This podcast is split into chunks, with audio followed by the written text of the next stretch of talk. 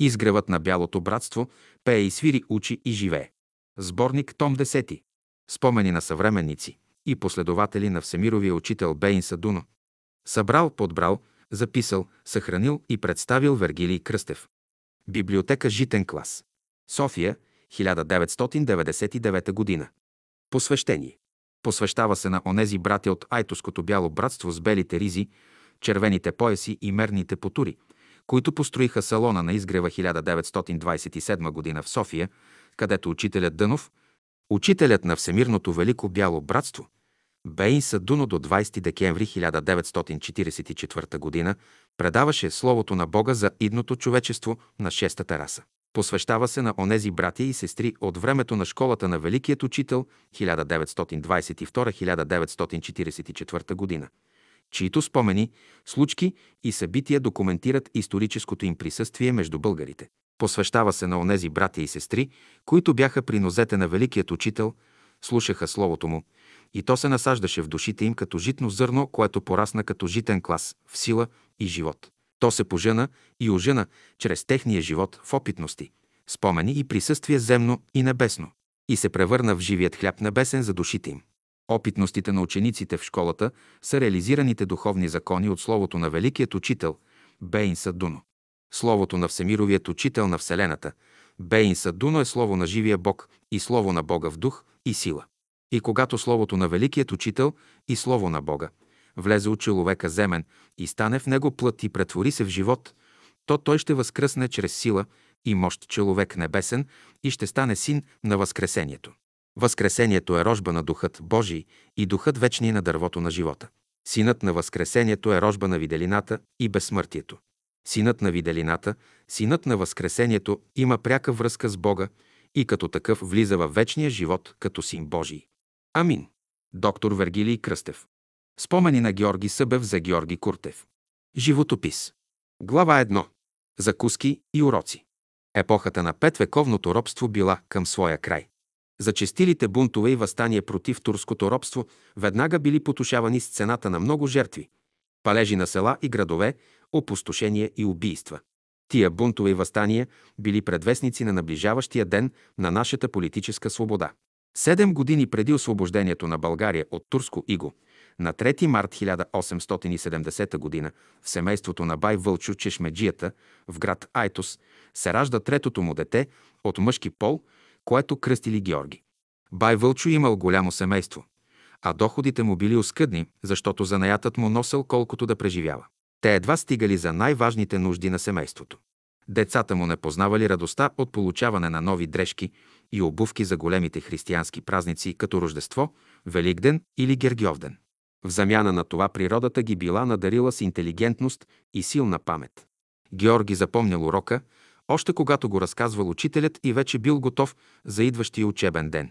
Той нямал учебници, но те и не му трябвали, защото имал силна памет, която много му помагала. Децата на бай Вълчо закусвали сутрин още в постелите си с коричка хляб, но и тя им се ослаждала. Вкъщи спели в студена стая, защото нямали пари за гориво. Колкото дърва имали, майката ги пазела за готвене и печене на хляб. Спели на земята под общ губер. Ходели боси на училище и през зимата, като тичали по заледената улица до училище, а след като седнели на чина, дълго си търкали краката един в друг, докато се затоплят. Богатите деца в класа сутрин закусвали с бюреци или банички, чието вкус Георги не познавал, а само ги гледал и преглъщал. Но тези деца, като виждали успеха на Георги в училище, посъветвани от родителите си, почнали да му купуват закуска, а той да им разказва уроците и да им помага, за да си решават задачите. От тогава Георги вече не останал без закуска. Незабелязано изминали четирите години и той завършил четвърто отделение, началния курс по онова време, което днес се равнява на четвърти клас. Георги много искал да продължи да учи, но не можел поради бедност. Баща му го пазарил чираче в една кръчма да пали печката и да прави кафета на клиентите сутрин. Глава две. Георги като чираче.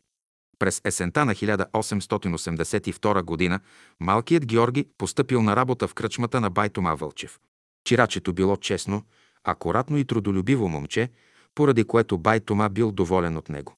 Но за да услужи на клиентите си, Той често го пращал по домовете им да им носи покупките. Тази допълнителна работа почнала да омръзва на Георги и той я вършил без желание. Ето защо веднъж, след като изпълнил поръчката на бай Тома, не се върнал в кръчмата, а се спрял да брои пироните на една нова сграда. Когато се върнал в Дюкяна, бай Тома го запитал защо се е забавил толкова. Георги му отговорил откровено, че вече му било омръзнало да го праща по домовете на клиентите. Бай Тома си взел бележка и вече по-рядко го пращал. Глава три.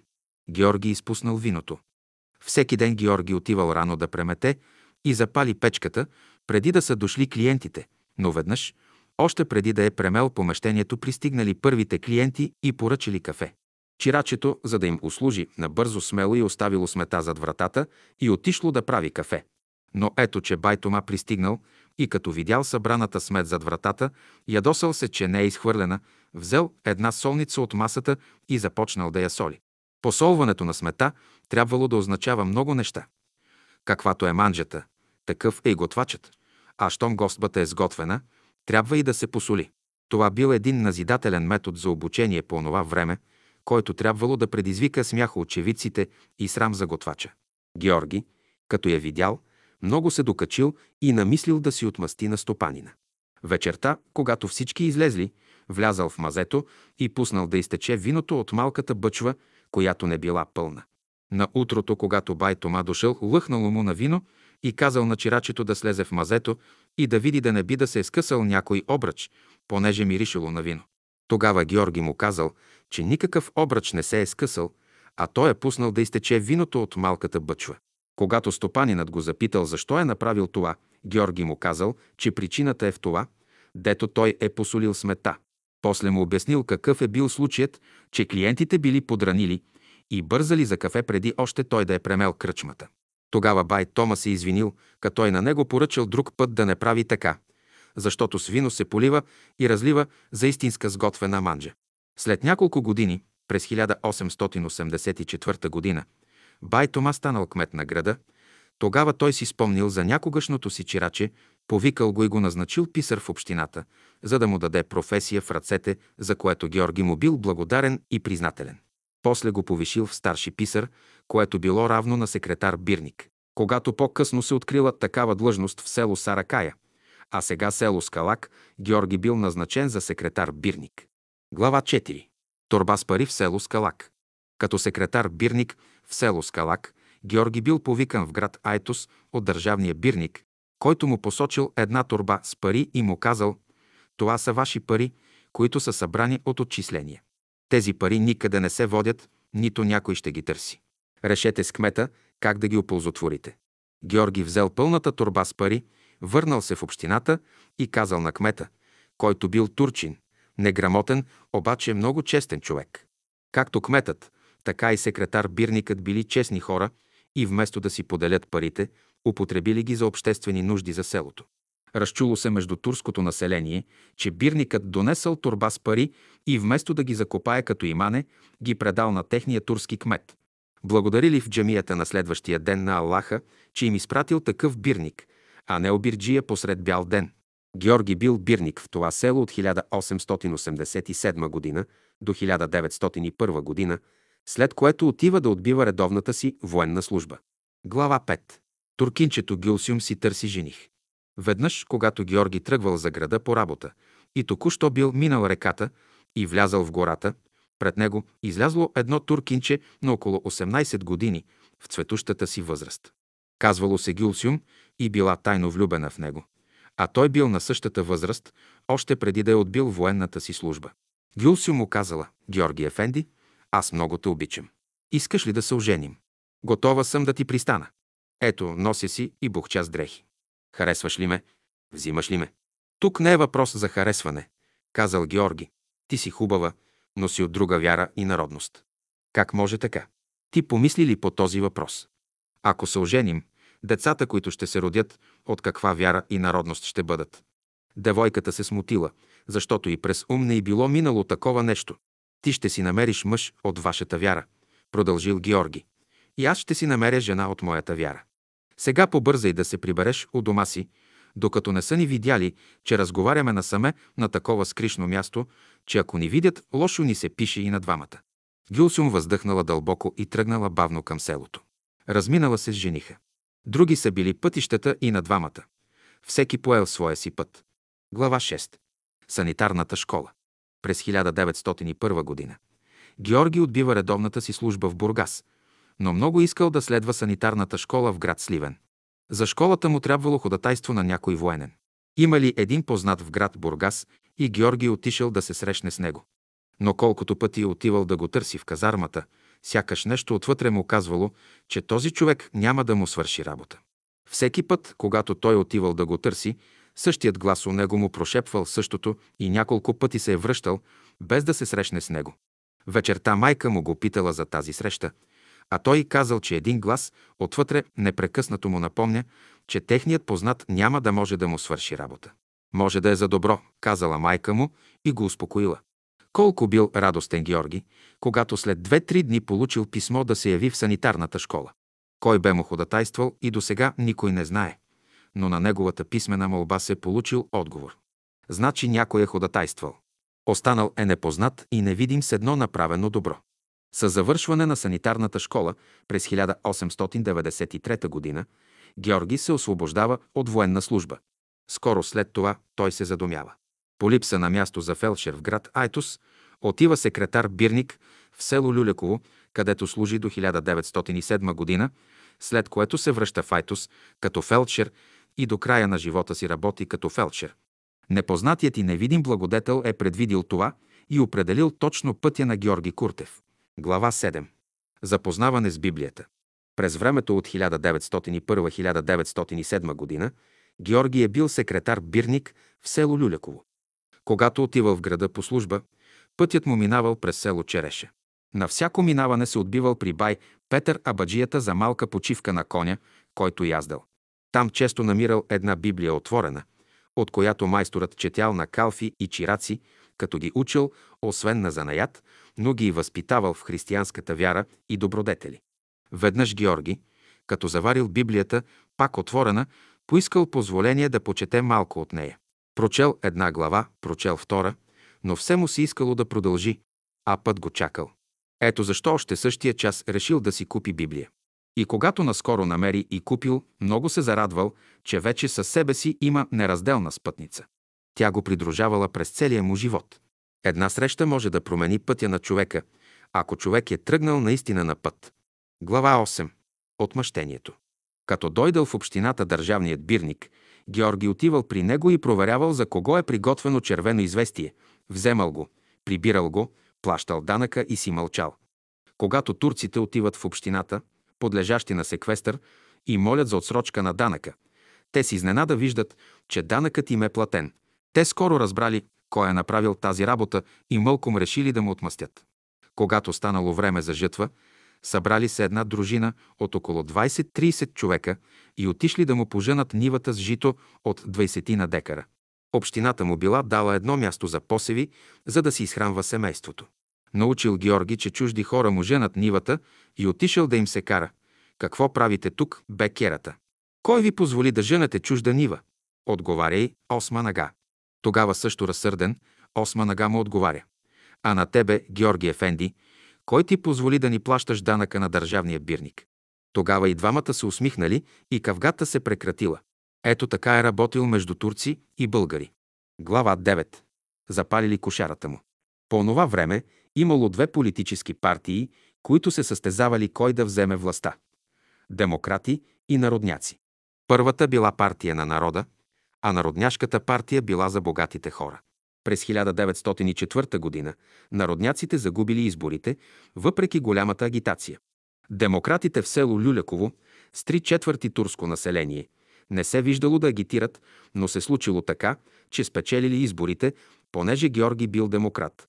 Имал добро отношение към турското население, то чорбаджиите го намразили и търсили начин да му отмъстят. Една вечер кошарата му била опожарена, стадото избягало през отворената врата и се пръснало през нощта из гората. Събрали се добри хора, направили нова кошара и събрали разпръснатото стадо. През нея година имало голяма суша. Реколтата в полето не станала. Настъпил глад. Бедните скоро изяли онова, което били оставили за семе, за посев. Като нямали пари, почнали да вземат заем срещу новата реколта. Алчността на богатите излязла наяве. Някои от тях, като Христо Върбицалията, давали царевица вместо жито. Между гладните бил и Илю Късия, който бил купил храна, която скоро била изядена. Само от бай Георги не бил взел, защото се стеснявал от него, като знаел каква беля му бил направил. Но гладът го принудил и той отишъл при него. Бай Георге, гладни сме. Ще ни дадеш ли малко храна? Заповядай, Илю, ще ти дам. Колко искаш? Десет крини, бай Георге. На каква цена? Както другите я продават. Или пък ще ми я върнеш, когато можеш. Тези думи развълнували Илю Късия. Съвестта заговорила у него. Бай Георге, ти ни храниш децата, а ние ти палим кошарата. Не думай тъй, Илю. Как ще ми запалиш кошарата? Ти не си лош човек. Вярно е това, бай Георге, ние с Тодор Босяка я запалихме. Прати ни Върбицалията, който и сега иска да дере от една овца две кожи. Ние трябваше неговата кошара да запалим, а не твоята. Сега разбрах, че ти си добър човек, който мислиш за бедните, като им помагаш, когато са в нужда. Ето защо от днес аз ти ставам приятел и ще те пазя от твоите врагове. Един пали огън отвън, кошари изгаря. Друг пали огън отвътре, лошо ти изгаря. Трети съвест развързва и човек освобождава. Глава десета. От враг приятел. Не минало много време след палежа на кошарата и бил организиран банкет в гората на Хаджийската поляна, на който били поканени мнозина гости, включително и Георги. Два дни преди банкета се явил човек късно през нощта пред пътната врата на Георги Куртев. На вратата стоял Смаил Ага и заговорил. Георги ефенди, ако си получил покана за банкета, не дей да ходиш, защото има заговор срещу живота ти. Животът ти е оценен на тридесет Наполеона. Аз съм човекът, който трябва да те убие, скрит в гората на завоя. Ето, виж кесията, цената на твоя живот. Най-добре е да си намериш работа и да се махнеш преди това от селото. Така тебе няма да те има и аз няма да има кого да убивам. След това Смаил Ага се загубил в нощта. Рано в зори Георги станал, оседлал коня и тръгнал от селото за града, но по околен път от предпазливост. Така банкетът не се състоял и голяят се отложил. След няколко дни в дома на Христо Върбицалията почнали да се чуват крамоли и закани. Бащата бил против синовете си, а снахите скочили срещу свекървата. Чули ги съседите, но никой не искал да се меси в чужди работи. Не било така обаче за Георги и за жена му. Той знаел, че Върбицалията е негов враг, но въпреки това неговото християнско човеколюбив не му давало покой, като го подтиквало да се намеси и да ги помири. Жена му обещала да му бъде в помощ. Още на следния ден планът му за помиряване почнал да се прилага. Докато Георги отивал при бащата, съпругата му отивала при свекървата и се опитвали да помирят двете озлобени страни, които не искали дори и да чуват за помирение. Но само след няколко срещи двете страни омекнали и били готови на отстъпки. Тогава Георги предложил взаимно помирение, като се съберат на обща вечеря. На тази вечеря поканили Георги и жена му. Когато всичко било готово, свекърът произнесъл следното слово. Мили деца и добри снахи, ние сме се събрали на тази вечеря за помирение. Ето защо трябва да забравим всичко лошо, което сме си казали. От днес ние трябва да си простим и помирим. Ние сме ваши родители, а вие сте наши деца. Всичко, което имаме, е и ваше. Няма какво да делим. Трябва да си простим. Ето защо аз първо трябва да поискам прошка от нашия добър съсед Георги, на когото досега съм мислил само зло и съм му бил враг. Не говори така, бай Христо. Ти не си лош човек, как ще ми бъдеш враг? Това не мога да допусна. Вярно е, Георги. Досега аз ти бях смъртен враг. Аз пратих да ти опожерят кошарата. Аз устроих банкет в гората, но ти не дойде и добре стана, че не дойде. Ако беше дошъл, щеше да бъдеш убит и сега ти щеше да лежиш в гробищата, а ние тук щяхме да се избием и изколим, без да има кой да ни помирява. Прости ми, Георги, за злото, което съм ти мислил. Аз до днес не съм те познавал, защото само ти от всички съседи единствено остави своето спокойствие и дойде да ни помиряваш. Прости ми за злото, което съм ти сторил. Двамата се прегърнали и разцелували. Запрегръщали се всички, като взаимно си искали прошка с просълзени очи. Георги, от днес аз ти ставам приятел. Отсякал Христо Върбицалията. Това е станало в село Люляково през хиляда деветстотин и седма година. Неразделната спътница на Георги, Библията, е била най-добрият му съветник. А там е написано: Люби Бога, Обичай ближния си и любете враговете си. Глава единайсета. Твоето място не е тук. Това било през първите години на духовно пробуждане в Айтос, около хиляда деветстотин и осма година, когато няколко души – Георги Куртев, Христодор, бай Станчо Барабана и Янаки Кавръков се събирали в парка при воденичката да пеят, да четат псалми и да се молят с молитвите, които знаели от православната църква. След това на връщане се отбивали в близката кръчма да се почерпят по една ракия. Веднъж тъкмо били седнали и чашките били на масата, готови за черпнята. Вратата на кръчмата се отворила и един човек с дълга, подрязана до раменете си коса и с черна брада, казал: „Георги, твоето място не е тук“, и пак затворил вратата. На следния ден, пак по същото време, същата картина се повторила. Когато на третия ден се готвели да влязат в кръчмата, Георги им казал: „Абе, братя, ние какво правим? Събираме се да се молим, а след това се отбиваме в кръчмата да се черпим. Това аз го намирам за неправилно, дори грешно. От днес аз в кръчма няма да вляза, нито ще пия вино и ракия.“ „Вярно бе, Георги“, казали другите, и от него ден се отказали да влизат в кръчмата и да пият. Понеже никой от групата не заговорил за непознатия, Георги си замълчал и му станало ясно, че само той го бе видял, в чието лице по-късно Георги познал учителя през хиляда деветстотин и десета година, когато той дошъл в Айтос да държи сказка по френология. След като решили повече в кръчма да не стъпват, то през зимата почнали да се събират по къщите, където идвали и жените и децата им. Те прекарвали до късно през нощта в четене на молитви и пеене на песни. Пеели църковни песни, като „Ангел вопиеше“, „Богородице“, „Дево“ и други. Понякога осъмвали с песните и чак тогава си отивали. Така се работело тогава. Поповете, като научили, взели да ги гонят и преследват. Ето защо те престанали вече да ходят на църква. Тогава разбрали, че най-хубавата църква е вътре в нашата душа, в която най-хубавото кандило е нашето сърце. Глава дванайсета. С пушка или Библия. През хиляда деветстотин и осма година брат Георги Куртев се върнал на работа в град Айтос като медицински фелдшер. Живеел в една стара турска къща с голямата си челяд.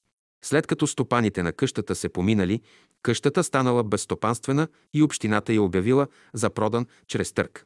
На търга се явили няколко души между заможните хора от града. Явил се и брат Куртев, който си мислел, че тръжната комисия, като знае, че той живее в къщата, ще възложи търга на него, но не станало тъй. Друг наддал и взел търга. Това много огорчило брат Куртев, като виждал как нехайно богатите се отнасят към неволите и трудностите на бедните. Новите собственици пуснали слух, че ще го принудят да освободи къщата, като отидат и почнат да свалят керемидите.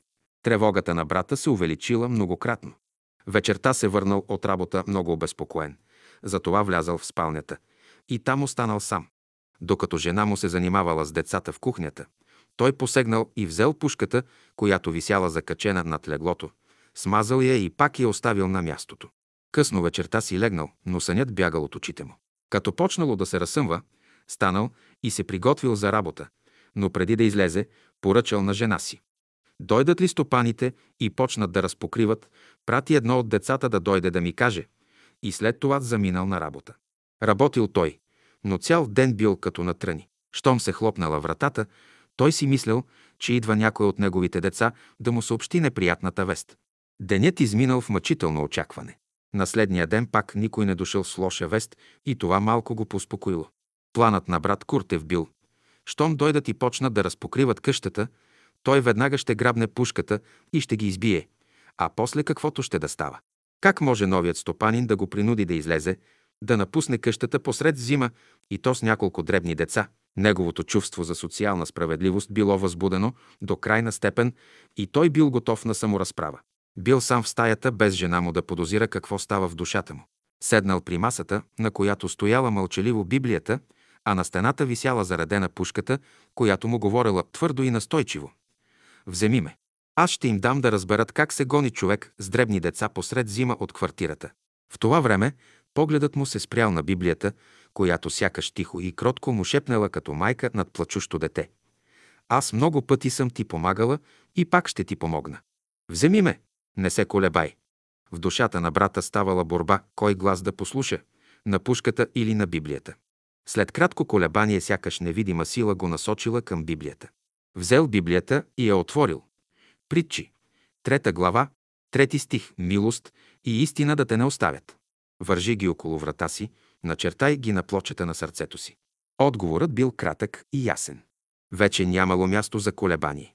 Станал, отворил прозореца, взел пушката и изкомандвал вън, вън от къщата ми, като я изхвърлил из прозореца и пак го затворил. В този момент една тиха радост изпълнила сякаш душата му. В това време децата си играели в кухнята. Не било минало и половин час от този решителен момент, когато на вратата се почукало. Сърцето на брата трепнало от вълнение. Кой ли може да идва в този късен час? Георги, отворете, се чул отвън ясен женски глас. Идваме ви на гости с синовете, приемате ли ни? Запитала новата стопанка. Заповядайте, заповядайте. Гостите са винаги добре дошли, казал брат Куртев, който все още не можеше да скрие изненадата си от това късно посещение. Ха, деца, обърнала се тя към синовете. Извадете меда и орехите и дайте тук да се почерпим, както е редно и прилично. Георги, ние сме дошли да ви кажем да бъдете спокойни. Живейте си както досега, а на нас ни стига оная малката стайчка. Не се притеснявайте. А вие, момчета, начупете орехите да се почерпим. Ето, в този случай виждаме как любовта победи насилието. Не пушката, а Библията помогнала. Не е минало и месец от този ден на голямо изпитание и брат Георги Куртев намерил друга къща, по-широка и по-удобна, където се настанил и заживял мирно и тихо, както душата му копнела. Глава тринайсета. Начало на духовно пробуждане. По това време групата растяла. Почнали да се събират по домовете, където в песни и молитви почти усъмвали. Те не забелязвали как минавали дългите студени зимни нощи. Голямо било въодушевлението им от новата вяра в Бога и Учителя. Хората от Бялото братство тогава били между най-редовните в посещаване на богослуженията в православната църква и изпълнявали всичко, което църквата предписвала. Но по-късно, когато поповете научили за тях, че са от Бялото братство, почнали да говорят пред тях срещу Учителя и учението му, за да ги възвърнат отново в своето стадо, понеже ги смятали за заблудени овце по чужда богохулна секта. Тогава хората от Бялото братство престанали да ходят в църквата и започнали да се събират по домовете. Глава четиринайсета. Изявлението на пророк Елисей. По време на хиляда деветстотин и шеста до хиляда деветстотин и осма година приятелите от града се събирали вечер по къщите да пеят, да разучават песни и да се молят. Една вечер те се събрали в дома на Еленка Цочева. Всички пеели възторжено духовни песни, които знаели от православната църква, която тогава редовно посещавали.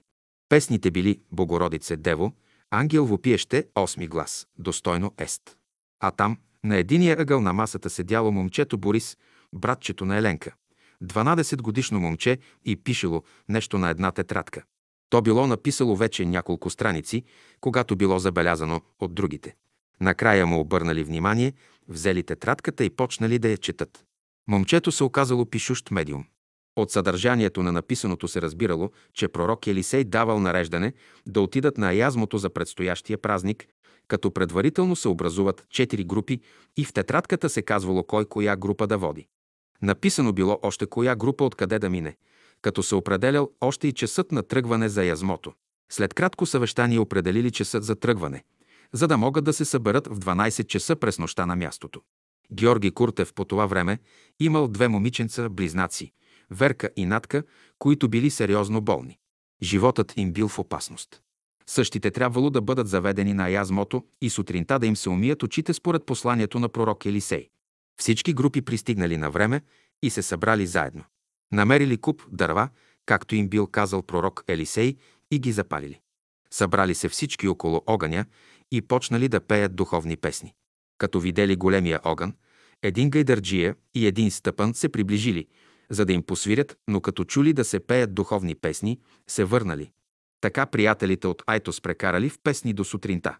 Като почнало да се развиделява, отишли на аязмото, умили очите на болните деца и веднага тръгнали обратно за града. Нека не се забравя, че било предварително казано от пророк Елисей, че ако всичко се изпълни както трябва, като се върнат в града и влязат в двора, ще завали един ситен дъжд, което ще е доказателство, че всичко е минало тъй, както трябва, и че децата ще оздравеят. Така и станало, завалял дъждец. Понеже всичко, което било наредено, е било изпълнено, децата оздравели. Всичко това станало и се изпълнило, за да укрепне вярата им в Бога и в Неговите пратеници, пророците. Има и други случаи на излекуване, които няма да изброяваме. Така е минал животът в ония ранни години, в работа, молитви и песни. С песни и молитви са живели и общували приятелите с духовния свят. Така те се подготвили за истинското Христово учение, изразено в Словото на Учителя, начиная от хиляда деветстотин и четиринадесета година, след срещата им си Учителя. Глава петнадесета. Първата сказка по френология. През хиляда деветстотин и десета година, когато Учителят обикалял България и изнасял сказки по френология, посетил и град Айтос. Сказката била изнесена в читалището, средно посетена. След сказката няколко души съмишленици, заедно с Георги Куртев, са проводили господин Дънов до хотела, без някой да се сети да го покани за по-близко опознаване. Тогава за тях той е бил господин Дънов, един много учен човек. Предполагаме, че сказките по френология са били едни от начините Учителят да се свърже и запознае по-отблизо с първите хора, които трябва да поемат Божието дело. Глава шестнадесета. Втората сказка по хиромантия. За изнасянето на втората сказка Георги Куртев е бил предизвестен от Тодор Стоименов, за да ги посрещне на гарата. Сказката този път била по-добре посетена от първата, която събудила интерес и била добре посрещната от публиката.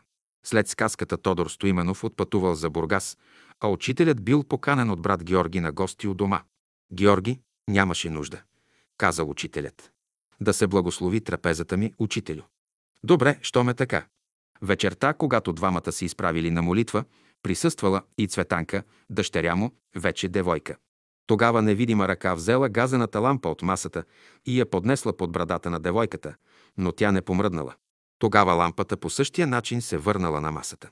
След този опит Учителят казал за Цветанка, че тя е с силен характер. От срещата с Учителя останало благословението за дома на Георги и една опитност за възможностите на невидимия свят. Глава седемнадесета. Отказ от тютюнопушене. Дъщерята на Георги Куртев, Цветанка, понякога имала видение. Един път, когато Куртев и дядо Христодор Сапунов се изправили на молитва насред стаята, Цветанка видяла следното видение. Едно черно дяволче чука по главата му с едно чукче. Тя извикала: «Я гледайте как едно черно дяволче чука с чукче по главата на дядо Христодор». Христодор бил буден човек и веднага разбрал, че това се отнася за него, дето още пуши тютюн. Тогава бръква в джоба си, изважда кутия с сто къса цигари, стъпква ги с крака и се зарича вече да не пуши тютюн. В същото време и Куртев се отказал от цигарите, което станало през хиляда деветстотин и дванадесета година. От горния случай виждаме как учениците на Учителя постепенно се освобождават от вредните си навици. Глава осемнадесета. Последният сеанс в Айтос, хиляда деветстотин и дванадесета година. След втората сказка по хиромантия, брат Георги Куртев поканил Учителя да присъства на сеанс през хиляда деветстотин и дванадесета година. Учителят приел поканата. Когато вечерта се събрала групата около масата, Учителят бил седнал на отделна маса. Снишили пламъка на газената лампа и направили всичко необходимо, но нямало проявление. Не се проявил и не се явил никакъв дух чрез масата, която мълчала. Обикновено около кръгла масичка, тринога, направена само от дърво без железен гвозда и по нея, се събират няколко човека. Всички присъстващи се хващат за палците си отдолу и правят верига. В същото време на един голям кръг е написана азбуката. Обикновено, когато дойде духът и има проявление, то масичката се вдига на двата си крака и с третия си крак чука по дъските. Броят се ударите и се гледа в кръга. Ако се чука три пъти, значи буквата е Д. След това буквите се съединяват и се идва до думата. Сеансът продължава обикновено дълго с това чукане. И така нямало проявление. Настъпила тишина. Групата се чудела какво да прави. Тогава господин Дънов, както го именували приятелите, извадил от джоба си един молив и почнал да чука леко на своята маса, както се чука при морзовата азбука. Първо той ги бил предупредил по време на сеанса никой да не говори и да не шава. Тогава горе на тавана въгъла се чуло чукането на будилник, което чукане сякаш било в движение по въздух. След това почнали да се явяват светли точки, които плавали по въздуха над главите им, приличащи на кичур череши. След свършването на сеанса всеки бързал да каже какво е видял. Тогава разбрали, че неговото присъствие респектира духовете. Тогава Учителят поискал от брат Куртев бял лист хартия, на която написал шест реда и ги предал на брат Куртев да ги съхранява.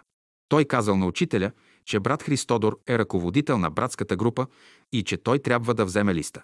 Но учителят настоял Георги да го вземе и съхранява. Взел листчето и когато вкъщи го прочел, там било написано, че е определен за ръководител.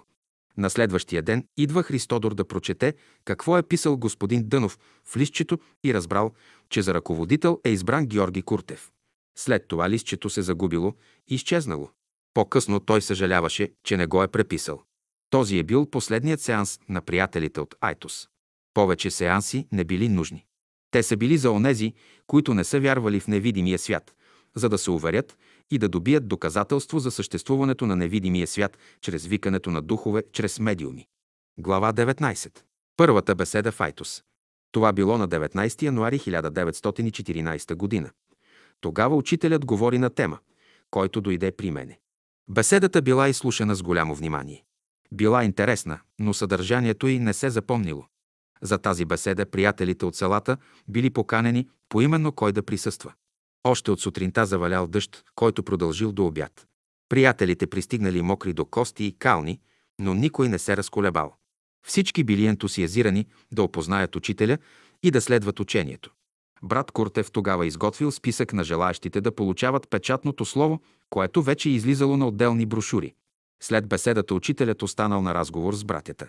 Казал им, че понеже дошли при дъжд и кал, това означавало, че в техния духовен път препятствията ще са в началото и накрая трябва да се победят. Така и станало. Глава двайсета. Запознаване с вегетарианството. Това станало през хиляда деветстотин и седемнайсета година, когато брат Георги Куртев бил мобилизиран в град Чурло. По това време той се запознал с хора от Бялото братство, под чието влияние станал вегетарианец. Написал писмо на домашните си, с което ги уведомявал, че вече не яде месо и че занапред в неговия двор няма да се хранят и отглеждат никакви животни, които сега хората колят или убиват за храна. Ако до получаването на това писмо прасето не е заклано, да го продадат, ако е заклано, да го раздадат на бедните.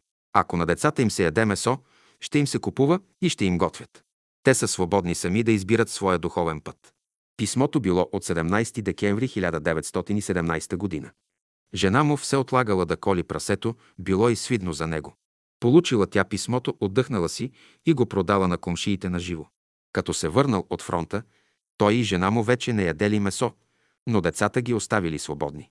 След известно време те свободно и непринудено се отказват. Всички в семейството станали вегетарианци. Глава двайсет и едно. Огнената риза.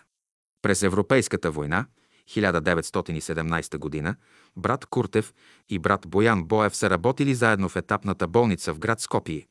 Георги като медицински фелдшер, а Боян като аптекар. Тогава учителят им бил дал служба, която да се изпълнява всяка нощ в дванайсет часа. Службата била много важна, състояла се от пеене на духовни песни, молитви и четене на псалми и стихове от Евангелието.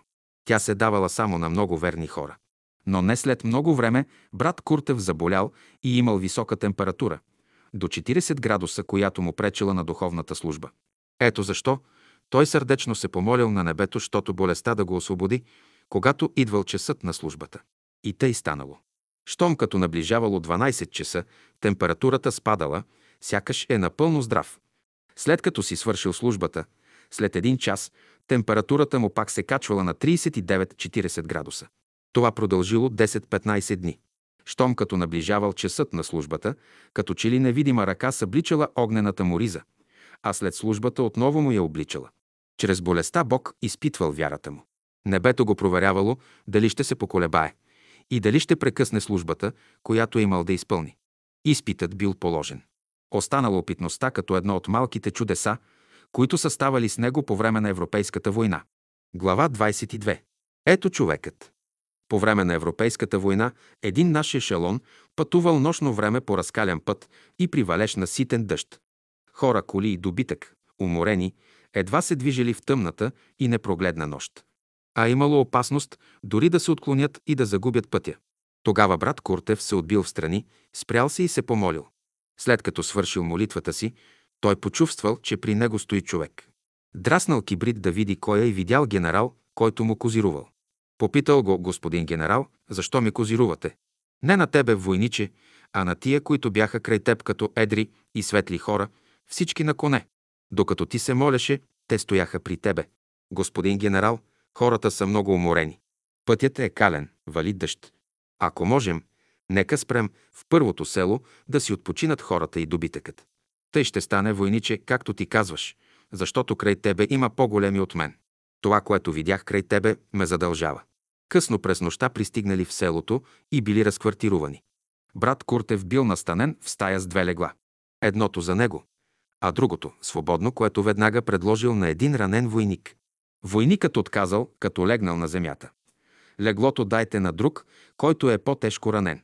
Аз мога и на земята да лежа. Като чул тия думи, брат Куртев се възхитил от благородството на този войник и си рекал: ето човекът. Ето истинският човек, за когото Господ се е пожертвал. Ето образът на новия човек, който е готов да се пожертва за благото на друг. Ето човекът. Ето човекът, който се моли, който козирува и който се жертва. Глава двадесет и три. Солунската песен. През време на Европейската война, хиляда деветстотин и седемнадесета година, брат Георги Куртев е бил мобилизиран в етапната болница в град Скопие като медицински фелдшер. Няколко души през късните часове на нощта се събирали и са провеждали наряд, служба, дадена им лично от учителя в едно и също време, която всеки е изпълнявал на мястото, където се намирал. По същото време брат Стане от село Вресово, който служил в друга част като войник, се научил, че брат Куртев е в Скопие при калето, място, което строго се охранявало. Една нощ, като се молял, явил му се Христос и му казал да отиде при Куртев, за да му каже солунската песен. Чудил се каква ли ще е тази солунска песен, но понеже видението било толкова явно и категорично, той решил да послуша. Решил и тръгнал. Когато дошъл при входа на калето, часовойте стояли от двете страни на вратата и никого не пускали, но той минал покрай тях. Те го погледнали бегло и изобщо не го спряли. Отива и намира брат Куртев. Как влезе тук? Запитва го брат Куртев. Тука пиле не може да прехвъркне, а камо ли човек да мине? Минах и никой не ме спря, бай Георги. Христос ме прати да ми кажеш солунската песен. Брат Куртев се усмихнал и разбрал всичко. Солунската песен, това било паролата, с която е означен нарядът, службата, дадена от учителя, която те изпълнявали по строго определен ден и час. Казал му солунската песен, преписал си наряда и си излязал свободно от охраняваната местност, така както бил влязал свободно. Понеже Христос го бил изпратил за наряда на учителя, затова и часовойте го пропуснали и на отиване, и на връщане. След малко на калето пристигнал генерал Макензи, главнокомандващ Обединената армия. Поискал да влезе, но часовойте го спрели. Офицер от неговата охрана веднага извадил шашка срещу постовете, но часовойте штракнали затворите на пушките, заредили ги и ги насочили срещу генерала. Генералът разбрал, че постовете няма да ги пропуснат, сгълчал охраната си и поискал да се съобщи за неговото пристигане. След малко идва началникът на караула и с дежурния офицер пропускат свитата на генерал Макензи да влезне в охраняемата територия. След като приятелите научили, че главнокомандуващият е бил спрян от часовойте, а брат Стане от село Вресово влезнал свободно, зарадвали се много и въздали хвала с песни и молитви на солунската песен, защото духът на Христос е отворил пътя на една жадна душа и една готова душа, която търси общение с Бога. Тази опитност брат Куртев разказваше с особено вълнение и тя се разбираше много добре от онези, които бяха прекарали през Балканската и Европейската войни по фронтовете и знаеха какво значи военна заповед, какво значи пагон и какво значи войнишка преданост и генералска доблест. За тях солунската песен не беше само служба и наряд, а служение пред Бога. За нас е една хубава опитност за силата и възможностите на Христовия дух. Глава двадесет и четири. Как си дошъл? По време на Европейската война брат Куртев е медицински фелдшер във войсковата болница, която била горе на калето в Скопие. Болницата се охранявала от войници. Достъпът до нея бил строго охраняван. Една сутрин щабният писар Иван Чуманев от село Карагюргиево, след като се събудил, минала една мисъл през главата му, че трябва да отиде при бай Георги, да се види с него и да го пита нещо. Изчакал известно време, но вече едно силно желание го обзело и го повело. Идва му една мисъл да вземе разносната книга под предлог, че има да носи писма за болницата, за да може да мине през строгата охрана. Намислено и сторено. Когато минавал покрай часовойте, единият гледал в една страна, а другият – на друга, и той преминал покрай тях, като че ли те не го видели. Никой не го спрял, нито го попитал на къде отива. Отишъл той при бай Георги, който по това време бил на съвещание заедно с офицерите в болницата. Офицерите го огледали Иван Чуманев, обикновен войник, държащ под мишница някаква книга, но никой не се обадил. Брат Георги станал, посрещнал го и тихичко му казал: «Как си дошъл? Тук пиле не може да прехвъркне. Дойдох да те видя, какво правиш и да ми кажеш нещо». Когато минах покрай часовойте, никой не ме спря и никой нищо не ми каза. Брат Георги бръкнал в джоба на куртката си, извадил един свитък от хартия и му казал да седне и да го препише, докато си свърши работата. Нали е бил щабен писар, с голямо старание преписал свитъка, а това бил нарядът от солунската песен. Привършил с преписването и брат Георги Куртев застанал до него и поел обратно свитъка. Тебе Господ те е пратил, за да препишеш наряда му, и за това те е направил невидим за часовойте. Брат Иван Манев става, ръкува се и си тръгва с онази вяра в себе си, която отваря врати и прави проходими пътищата на човеците, които вървят в пътищата Божии. Онзи, който има вяра, има и връзка, и чрез тази връзка невъзможното става възможно, защото Бог не е само Бог в слово, но и в сила. За тези приятели от войните, техните опитности бяха живи, и чрез тях се вливаше живото слово на мировия учител, и те останаха верни и предани до края на живота си на делото на учителя. Глава двадесет и пета. Трите хляба от Скопие. Отново по време на Европейската война през хиляда деветстотин и седемнадесета година на брат Куртев била възложена трудна и отговорна работа – да гледа в Скопие осемстотин холерно болни, шейсет от които в тежко положение. Това продължило около единадесет месеца, през което време имал само единадесет смъртни случая. Това станало възможно поради обстоятелството, че брат Куртев е бил със силна вяра в Бога. Макар че бил постоянно между болните, не се е заразил, докато лекарите ги гледали от разстояние три-четири метра, страхувайки се от заразната болест. Брат Куртев успял да намали смъртността между холерно болните, като на свой риск увеличил капките йод от три на седем, които болните гълтали по три пъти на ден, без да е имал нареждане от по-горна медицинска власт. Като се научил за това, главният лекар го заплашил с наказание, дето е действал без заповед. Но понеже резултатът бил благоприятен, му простил наказанието и за награда му дал петнадесет дни отпуск. Преди да тръгне от Скопие, взел три хляба, от които един за него, втория за учителя и третия за някого. Знаело се, че по време на войната цялото цивилно население гладува. Щом пристигнал в София, побързал да се срещне с учителя, който живеел на улица Опалченска, шейсет и шест. Виждайки учителя, веднага му подал единия хляб, който той приел и му казал: «А другия хляб занесете на семейство Иванови». И му дал адреса. Като пристигнал на посочения адрес, вратата била полуотворена и той дочул следния разговор: «Майко, вече три дни, откак не сме вкусили залък хляб. Защо Господ не ни изпрати?» В същия момент брат Куртев почуква на вратата, подава хляба. Дъщерите взели хляба и започнали да го целуват и милват от радост. Тогава братът разбрал защо учителят го бил изпратил на този адрес. Нали някой е трябвало да изпълни волята на Бога в този ден, в този час и на това място. Глава двадесет и шеста. Този хляб ти ще го раздаваш. Една нощ брат Куртев, когато бил в Скопие, се събудил и в същия миг му се явява във видение брат Пеню Киров, който бил болен на легло от дома си в град Бургас. Бил видим до кръста, като в ръце държал панерче с нафора. Погледнал към брат Куртев и му казал: «Този хляб занапред ти ще го раздаваш», след което образът се стопил и изчезнал. Погледнал часовника си, показвал три часа без двадесет минути. Брат Куртев дълго размишлявал върху значението на видението, но скоро се унесъл и заспал. На утрото получил телеграма, че вечерта в два часа и четиридесет минути брат Пеню се поминал на двадесет и седми януари хиляда деветстотин и осемнадесета година. От изложеното по-горе се разбира, че брат Пеню, щом се отделил от физическото си тяло, веднага се явил на брат Георги с панерче в ръка.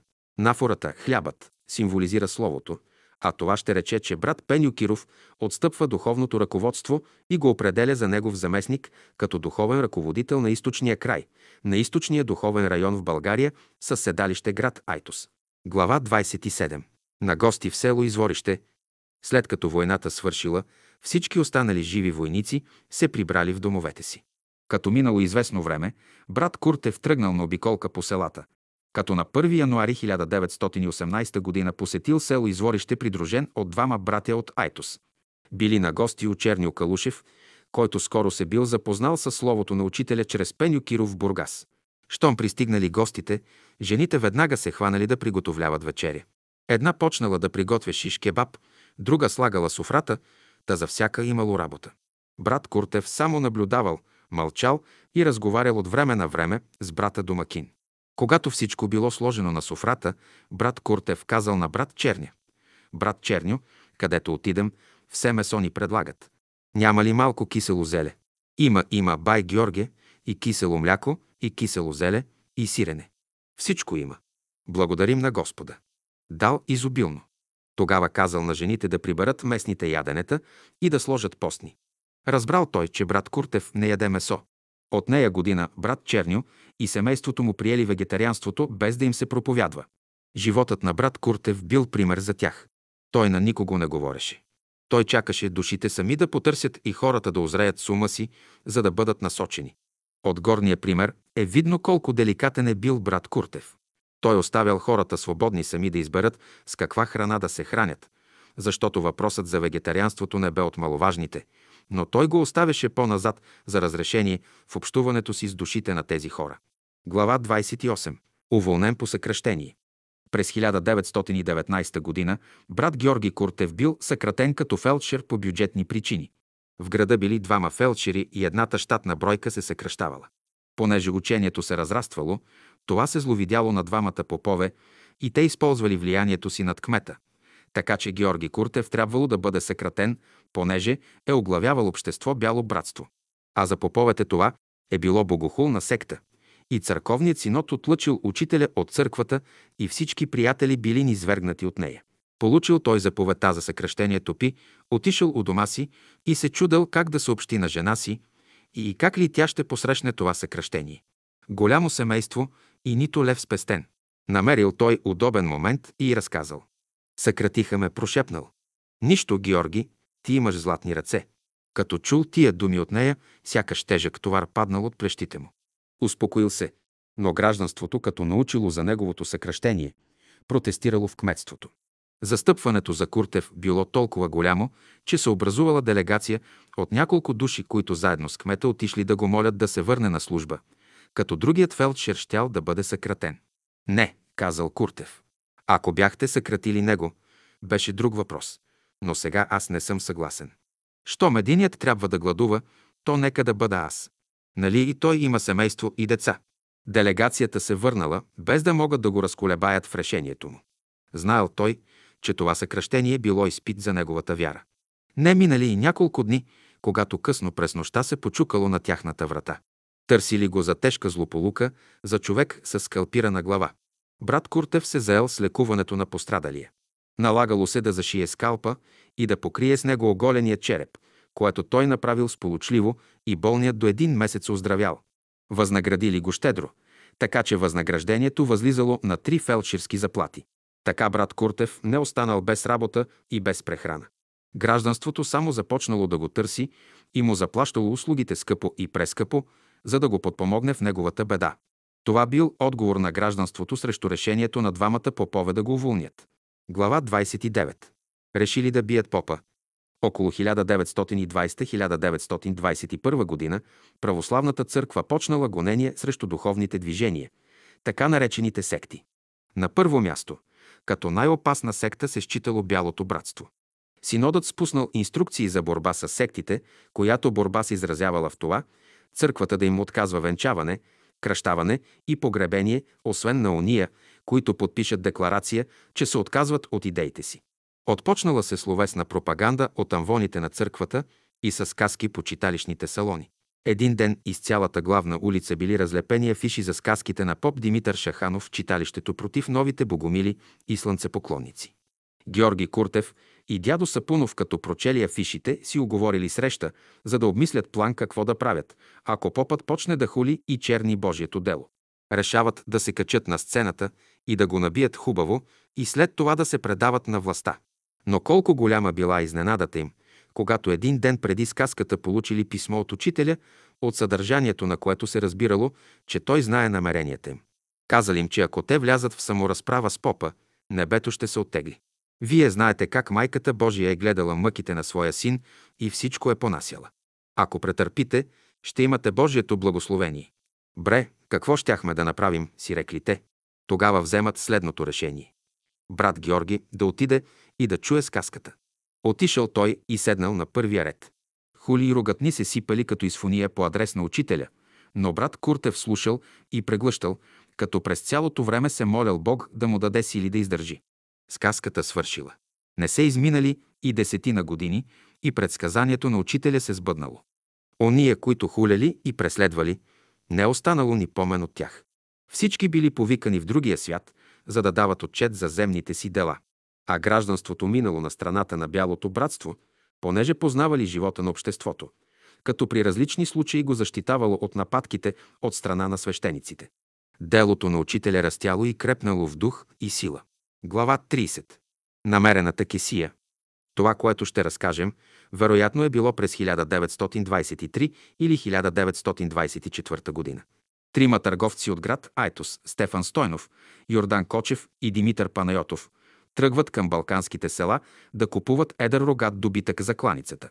Пристигат в село Орман, а сега Горица, но си спомнили, че хората по този край са крадци и разбойници, а те, търговци, хора с много пари.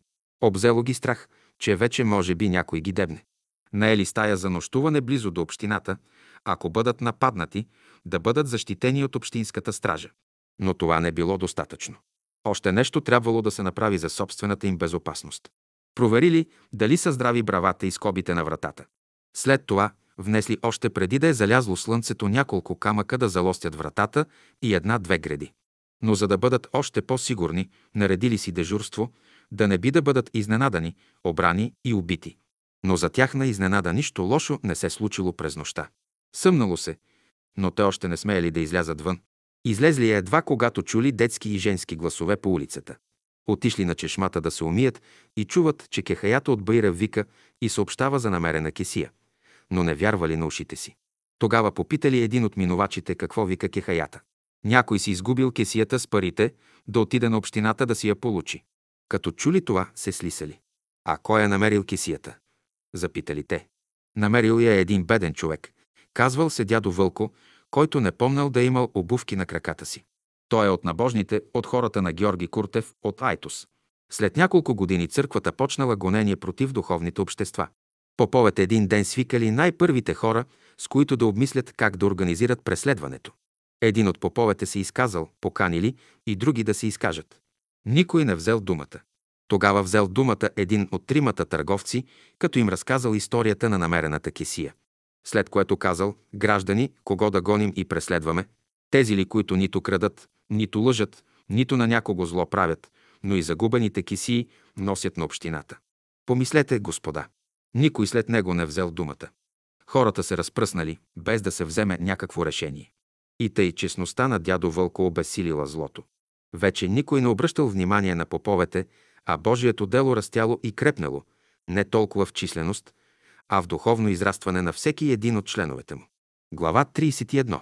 Да живееш за истината. През хиляда деветстотин двадесет и трета година Вълчо, синът на брат Куртев, бил повикан да отбива редовната си военна служба. Тогава такава е била практиката, че войникът, докато не си завърши службата, не се пуска в отпуск. Но какво станало в дома на Куртев? Едва било минало месец, откак Вълчо е в казармата и ето, че си идва в отпуск. Всички домашни му се зачудили. Като го питали защо си е дошъл, той казал, че го пуснали, без да обясни как и защо. След като изминал домашният отпуск, той се върнал в казармата. Не минало две-три дни, баща му бил повикан в общината. Кметът го попитал: бай Георги, жена ти болна ли е или да е била болна? Момчето ти беше ли в отпуск? Момчето ми беше тук три дни и пак замина за казармата, а жена ми нито е болна, нито е била болна, казал брат Куртев. Станало му ясно, че Вълчо е излъгал, че майка му е болна, за да си дойде в отпуск.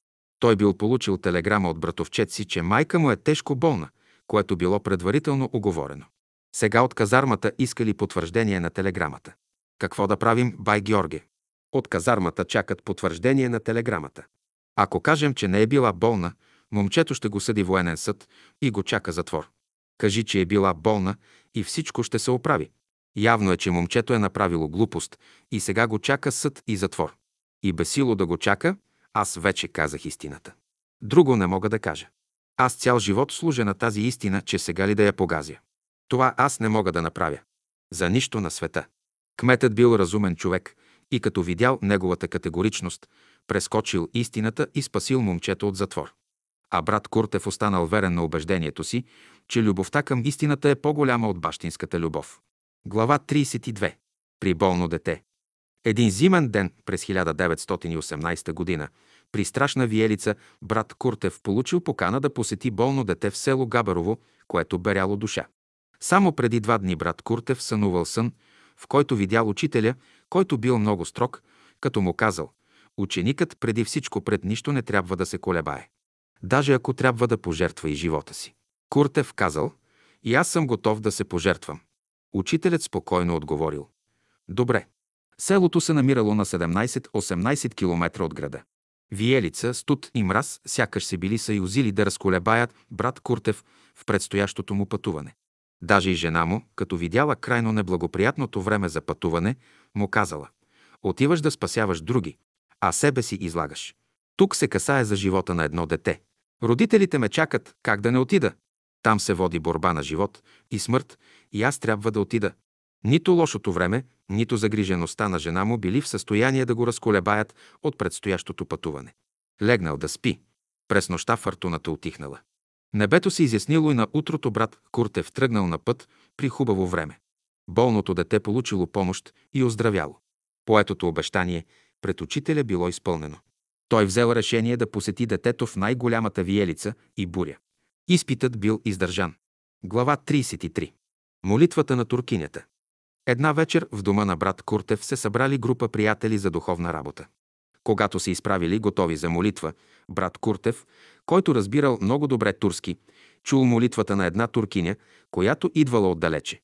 Тя била кратка и той я запомнил: Господи, Ти, който посещаваш, помагаш, храниш и обличаш всички, които са в нужда, помогни и на мене. Вдовица съм с дребни деца, нямам какво да им сложа на софрата. Като задоволиш всички, спомни си и за мен, бедната жена. Съобщил на братята каква молитва дочул. Тогава всички събрани решили да изпълнят волята Божия, като събрали кой колкото носил в кисията си. Събраната сума брат Куртев взел да отнесе и предаде на бедната жена. А за да може да намери къщата, дала му се картина и той лесно я намерил. Отишъл още в тъмно и почукал на вратата. Кой е? Попитала туркинята. Добър човек, отговорил брат Куртев, като й подал затворения плик. Кой го праща? Общината ли? Запитала тя. Не общината. Господ го праща, казал той и се дръпнал назад, да не го види и познае. Брат Куртев спазвал едно правило. Когато правиш добро, никой не трябва да знае. Само така се слави името Божие и така се прославят синовете Божии и Божията любов. Глава тридесет и четири. Пет минути преди дванадесет. Брат Куртев всякога, когато имал да се бори с някоя трудност или препятствие, си е налагал пост. Този пост можел да бъде пълен пост от всяка храна и вода или частичен, което значи само едно ядене на ден към четири-пет часа след обяд, само с филия хляб и няколко маслинки, като това продължавало един, два или три месеца, без никой да знае защо прави това. Това си оставало негова тайна. Само Бог и аз знаем това, казвал той. Така един ден, когато бил в края на третия месец и трябвало вече да отпусти, когато часът станал дванадесет без пет минути, горещата вода била вече завряла и жена му казала: то вече стана време, ето водата е готова. Изпил си той горещата вода и след това обядвал. Вечерта сънувал, че се намира на гарата и учителят бил във влака, който отминал, без да спре. Чул, че учителят му казал: с другия влак. След като се събудил, дълго мислил върху значението на съня. Сякаш някой глас отвътре му казал: това е дето от пости в дванадесет без пет. Постът ти не е прият. Тогава брат Куртев постил още три месеца, като го изкарал тъй, както било редно. Всякога, когато имал да разрешава някой важен въпрос, неговата първа стъпка била пост и молитва. Когато трябвало да помогне на някого, то той постел заедно с него. За да има човек постижение, нужни са пост и молитва. Тъй укрепва волята и духът на човека. Който е опитал този метод, знае цената му. Глава тридесет и пета. Ясновидката Кортеза Файтус. Все по това време, хиляда деветстотин и десета до хиляда деветстотин и дванадесета година, Кортеза, ясновидката от Сливен, обикаляше страната, градове и села, да сподели своите видения на отвъдния свят и да се укрепи вярата в Бога. Преди да се срещнат с момичето, както народът я наричал, те били пълни безверници, но след срещата те вече вярвали в задгробния живот и в единния и вечен Бог. Защо ставало това? Защото тя им казвала неща, които само те знаят. Пред нейните духовни очи всичко било открито. Казвала им имената на техните покойници, като и с какви дрехи са погребани. Кортеза описвала външния им вид, както и възрастта им, а още и това какво техните покойници искат от тях. Хората се слисвали от онова, което тя им казвала с абсолютна сигурност. Веднъж Кортеза била в една къща. Стаята и дворът били пълни с посетители. Тогава тя, без да го е видяла с физическите си очи, извикала с висок глас: «Бай Георги фелдшерът идва! Дайте му път!» Сторили му път и той се приближил до нея. Тогава тя казала също с висок глас: «Този човек ще ви стане духовен началник», след което заговорила с него. На него му станало неудобно, дето тя така говори за него публично. Тогава тя казала: «Ти, бай Георге, идваш да ме питаш за момчето си, дето често го боли коремчето. Коремчето го боли, дето вие с жена си блажите в сряда и петък, като ядете сирене на попара.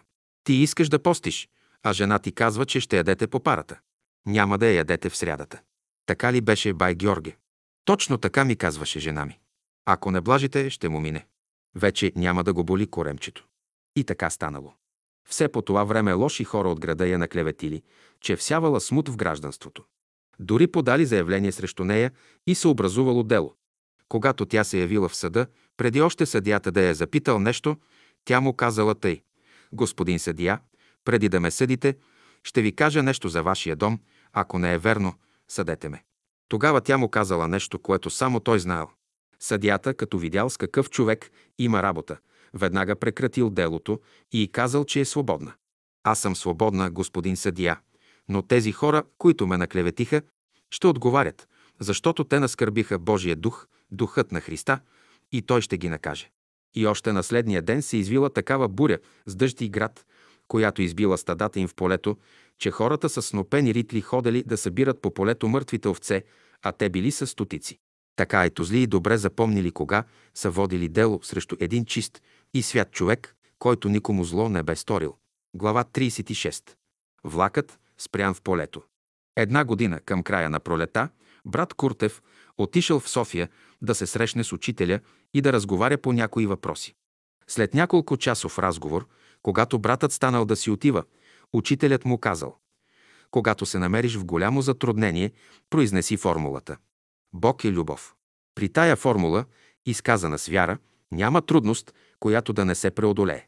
Качил се той на влака да пътува за Айтос. Времето минавало, а влакът сякаш летял. Трябвало да стигне на време, да свари приятелите в събранието, да им предаде нареждане от учителя.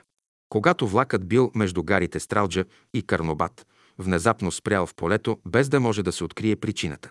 Обслужващият персонал търсил повредата тук и там, но все не можел да я открие.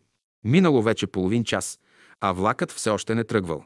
Пътниците наслезли от влака да пушат, други се разхождали по нивите. Слязал и брат Куртев, отишъл малко настрана, като се престорил, че се любува на изкласилата нива. Сетил се тогава за формулата и я казал. В същия момент един от влаковия персонал чукнал на едно място и казал: «Ето къде била причината.» Влакът веднага тръгнал и хората едва успели да се качат. Закъснението било наваксано и той пристигнал на време. Сварил приятелите в салона и им предал поръчението на учителя. Било наряд за изпълнение на ученика за вътрешна духовна работа и истинско подвизаване в Бога. Глава тридесет и седма. Истинският човек. Един мразовит зимен ден през хиляда деветстотин четиридесет и седма година брат Куртев отивал в града по работа. Когато се връщал, един вътрешен глас му нашепнал да не минава по обичайния си път. Той се вслушал в гласа и минал по друг път. Като наближил дома на баба Каля, майка на партизанин от преди девети септември хиляда деветстотин четиридесет и четвърта година, почувствал, че там трябва да отиде. Държавата им била направила голяма нова къща в замяна на малката къщурка, която жандармеристите били опожарили през хиляда деветстотин четиридесет и четвърта година. Онази власт тогава палеше и изгаряше къщите на комунистите, партизани. Когато влязал в този дом, заварил семейството в тежко положение. Съпругът болен, жената родилка, а стаята голяма, гола, пуста, дори студена, без отопление. Имало две легла и една печка всред стаята, незапалена. Извадил всичките пари, които имал две хиляди лева, и ги оставил да си купят гориво и храна, както и всичко необходимо за бебето, чието гласче едва се чувало. Родилката станала и тръгнала да купува дърва за огрев и храна. Болният съпруг скоро оздравял и почнал работа. Семейството укрепнало. Детето растяло и оживявало дома им. Когато веднъж в едно събрание на кварталната ОФО организация се обсъждал въпросът за вярващите, че сеели заблуда и че трябва да им се пресече пътя, споменали за Бялото братство и за брат Георги Куртев като религиозно заблудени. Тогава станал Митко Ченгелиев и направил такова изказване. Преди известно време, когато бях болен на легло и жена ми, родилка, нямаше кой да ни погледне. И разказал подробно какво е било положението в дома им. Вие от организацията събрахте едва сто и петдесет лева и ми ги донесохте като напросек, а единствен бай Георги Куртев ме посети и даде две хиляди лева. Цялата си заплата, като даде всичко, що имаше, за да ми помогне. Кой се е заблуди, не знам. Но ако в Айтос има истински човеци, то бай Георги е един от тях. Така завършило събранието за осъждане на религиозно заблудените в град Айтос. Глава тридесет и осем. Помощ за бедната вдовица. От няколко дни духал студен вятър. Било есен. Пожълтелите листа се стеляли по земята. Тъмни облаци скривали синьото небе. Било ранна утрин, когато брат Куртев влязал в кафенето да пие утринното си кафе. Хората от съседната маса разговаряли и той, без да иска, се заслушал в разговора им. Говорило се за бедственото положение на една вдовица. След като разбрал за коя жена става дума, платил си кафето и излязал по своята работа. Обиколил и къщата на бедната жена, след което се прибрал у дома си. Тя имала нужда от помощ. Брат Куртев намислил как да й помогне. Планът му бил всеки ден рано, още преди разсъмване, да отива и да я оставя по един лев на прага, без никой да знае. А едно левче било достатъчно за един ден. Вдовицата, като стане, ще го намери. Това било задачата за левчето, която учителят дал. И тъй, брат Куртев всеки ден оставял по едно левче на прага. Когато това се повторило и потретило, жената си казала: това не е случайно. Някой човек го оставя, но кой е той? Питала се бедната вдовица. Ето защо тя решила една нощ да не спи, за да види човека, който й помага. В стаята й било тъмно и брат Куртев влязал в двора и се приближил тихо към вратата. Тък му оставял левчето и вратата се отворила. Ей, бай Георге, ти ли си бил? Чудя се кой е този човек, който ми храни децата, и предполагах, че си ти. Но сега вече се уверих. Ето какво, олум, аз не исках никой да знае, но тъй като ти ме видя, аз и занапред ще ти помагам, докато си намериш работа. Ето как брат Куртев, бай Георги, разрешил задачата за левчето. Това е задачата за най-малкото добро. Не биваше да се пропусне сгодния момент. Не биваше да отмине денят, без да е направено по едно малко добро. Добрите малки дела отварят пътя на човека към великото добро, което е плод на любовта на Бога. Глава тридесет и девет. Гледай, нагледай му се. Това било през есента на хиляда деветстотин и петнадесета година, когато се обявила Общоевропейската война. Леки мъгли лазали по близките хълмове, когато Йордан, най-малкият брат на Куртев, получил мобилизационно известие и отишъл при брат си да се видят преди тръгване за фронта. Кой знае как и защо, но брат Куртев имал чувството, че това ще бъде последното им виждане. Запитвал го той за това, за онова, само и само по-дълго да го задържи. А нещо сякаш му нашепвало: гледай, нагледай му се. Йордан тръгнал, а брат Куртев дълго стоял на пътя и гледал след него, докато се скрил от погледа му. Войната почнала. От двете страни падали ранени и убити. Йордан бил един от първите жертви на голямото човешко безумие – войната, човешка касапница. Останал живият спомен, който бил една от връзките между живите и заминалите отвъд в невидимия свят. Глава четиридесет. Поканен за събор. През първите години за съборите се практикувало така. Всеки делегат получавал покана телеграфически лично от учителя. Така станало и през хиляда деветстотин и деветнадесета година. Брат Куртев получил покана и веднага подал молба до околийския лекар доктор Николов за отпуск. Лекарят му отказал. Тогава той подал молба до кмета, който му разрешил да ползва отпуск. Кметът срещнал околийския лекар и му казал да разреши на Куртев отпуск, защото ако му откаже, последният пак ще отиде, дори с риск за службата си. Когато Куртев реши нещо, никой не може да го спре. Куртев има авторитет в града. Не завързвай устата на кон, който вършее на гумното, посъветвал го кметът. Лекарят се съгласил, че доводът за вършитбата е разумен. На другия ден лекарят среща Куртев на улицата и му казва да си подаде молба за отпуск и ще му бъде разрешен. Аз и без ваше разрешение мога. Аз вече си взех отпуск и утре заминавам, казал Куртев. И опипал с ръката си в джоба едно малко четириъгълно картонче, на което с почерка на учителя било написано, че се поканва на събор в град Търново. Така че той вече е получил и покана за събора, и отпуск за него свише от оня, който разполага със съдби, събития и времена. Когато брат Куртев е трябвало да предприеме нещо, първо добре го обмислял и след това предприемал намисленото. Той бил умен и тактичен и упорито следвал веднъж избраната цел. Сякаш природата го била предопределила за водач, а учителят го определил за ръководител. Глава четиридесет и едно. Помоли се сърдечно. Наближавала нова година. Снежна буря фучала навън и скоро земята била покрита с дебел сняг. Брат Георги Куртев пристигнал в село Бата и отседнал в семейството на Вергиев. Научили се приятелите за неговото пристигане и заприждали един след друг. Всеки искал да чуе нещо ново и да разменят някои мисли помежду си. Присъствал и един току-що постъпил брат. Казвал се Петър. Накрая се престрашил и решил да попита за съвет. Имал голям кахър над главата си. Имал стадо овце, които блеяли гласно в кошарата, а големият сняг затрупал всички пътища и пречел да се пренесе храна за добитъка. Имал той купа сено, но тя се намирала на другия край на селото, а снегът бил до пояс. Невъзможно било да се впрегне шийна и да се докара сено за овцете. Споделил мъката с брат Георги, а той му казал: «Виж какво, брат! Това е един изпит за тебе. Ти до вечера, преди да си легнеш, помоли се сърдечно и който образ ти се яви, той ще ти помогне». Помолил се братът и си легнал да спи. Съмнало се, а виелицата продължавала да бъде все тъй силна и свирепа.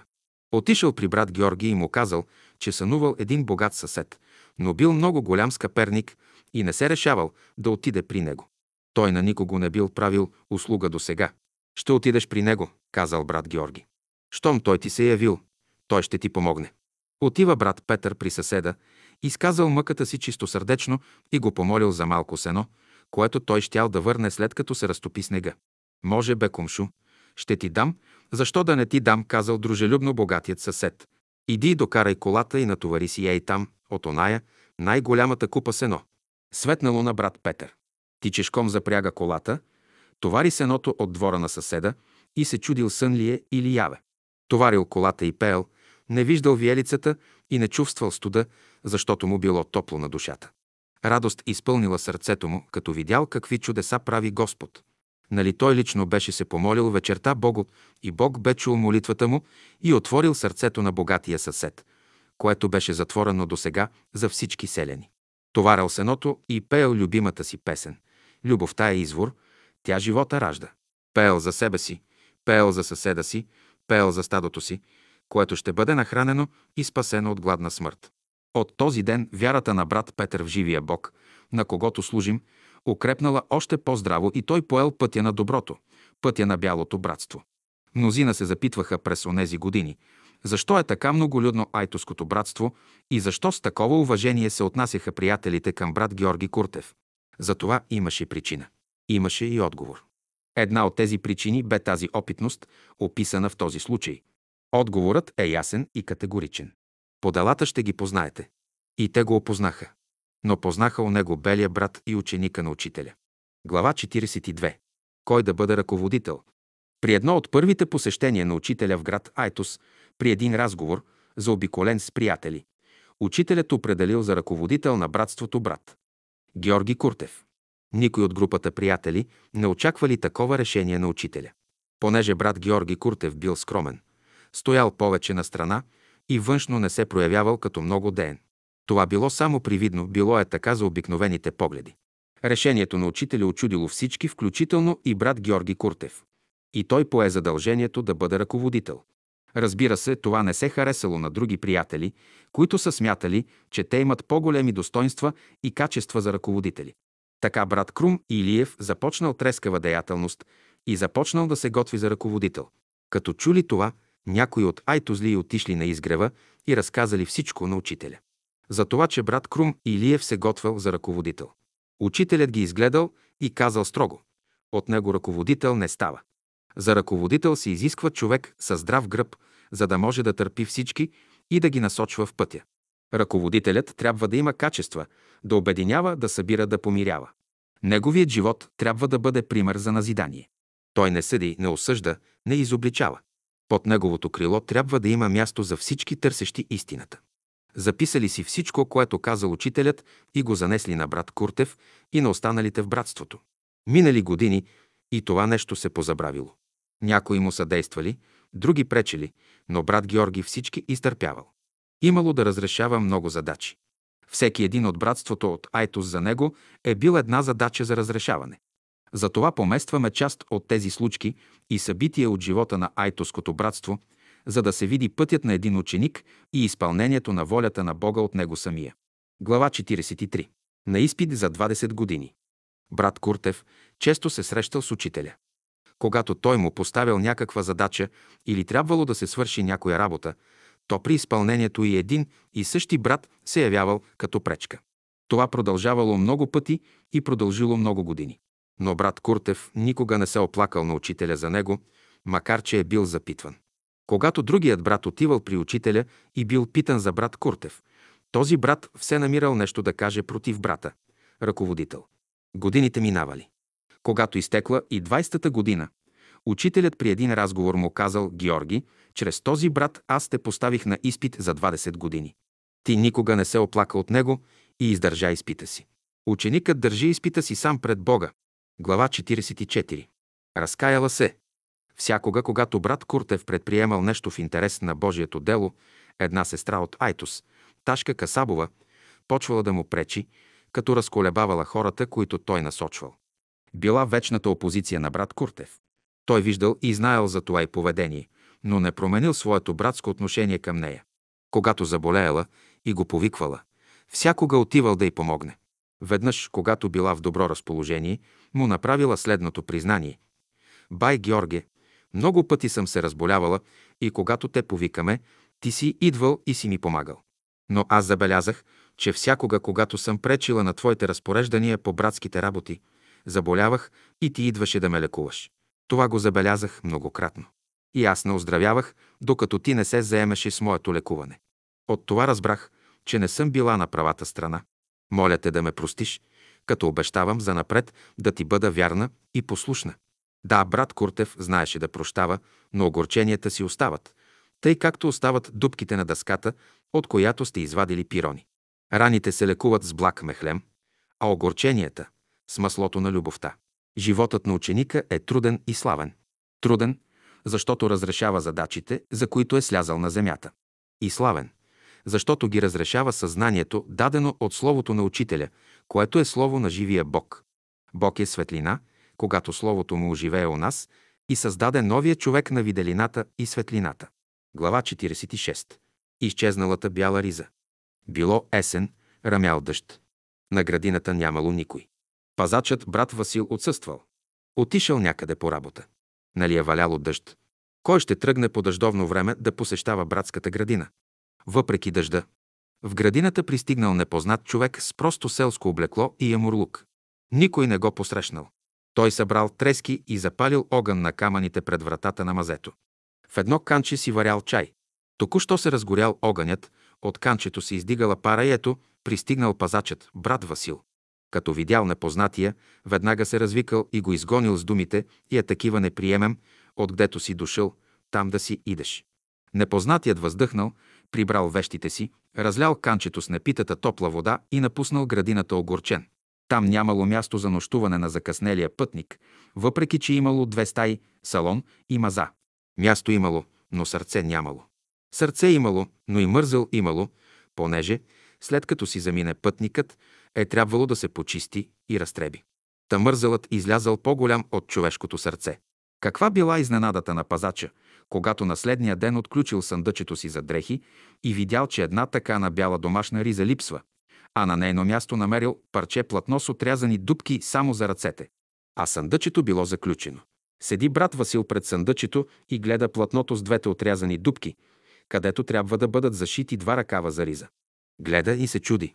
Чуди се, защо му хрумнало точно днес да отключи съндъчето и да провери дали нещо не му липсва, след като е заварил непознат пътник в градината. Чуди се и се мае как така ще се отключи съндъка и каква е тая магия с бяло платно и с отрязани два ръкава. А къде му е бялата домашно такана риза, която е обличал само на Петровден, на събора и на съборните дни през месец август? Знае брат Васил, че всеки бял брат трябва да има бяла риза и да я облича по празници и по съборни дни. А сега без риза какъв бял брат ще бъде? Пред него зеят само дупките в оставеното платно, премрежват се очите му и тих вопъл се надига в гърдите му. Някой в него плаче. Плаче за загубения висок идеал и за открадната риза на белия брат. Дълги години брат Васил съжаляваше за този случай.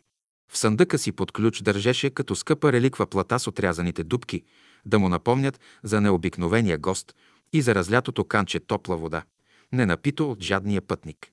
Този пътник бе един от необикновените посетители на братската градина. Неизследими са пътищата Господни и необикновени са пътеките човешки. А колко са поучителни делата човешки и проявленията Господни. Глава четиридесет и седма. Святият човек, Файтонът и Мустафа. През хиляда деветстотин и десета година.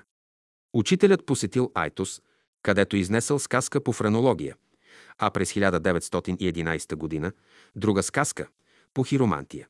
След сказките пожелал да замине за Бургас през минералните бани. Не е ли Файтон, а в него били трима пътници.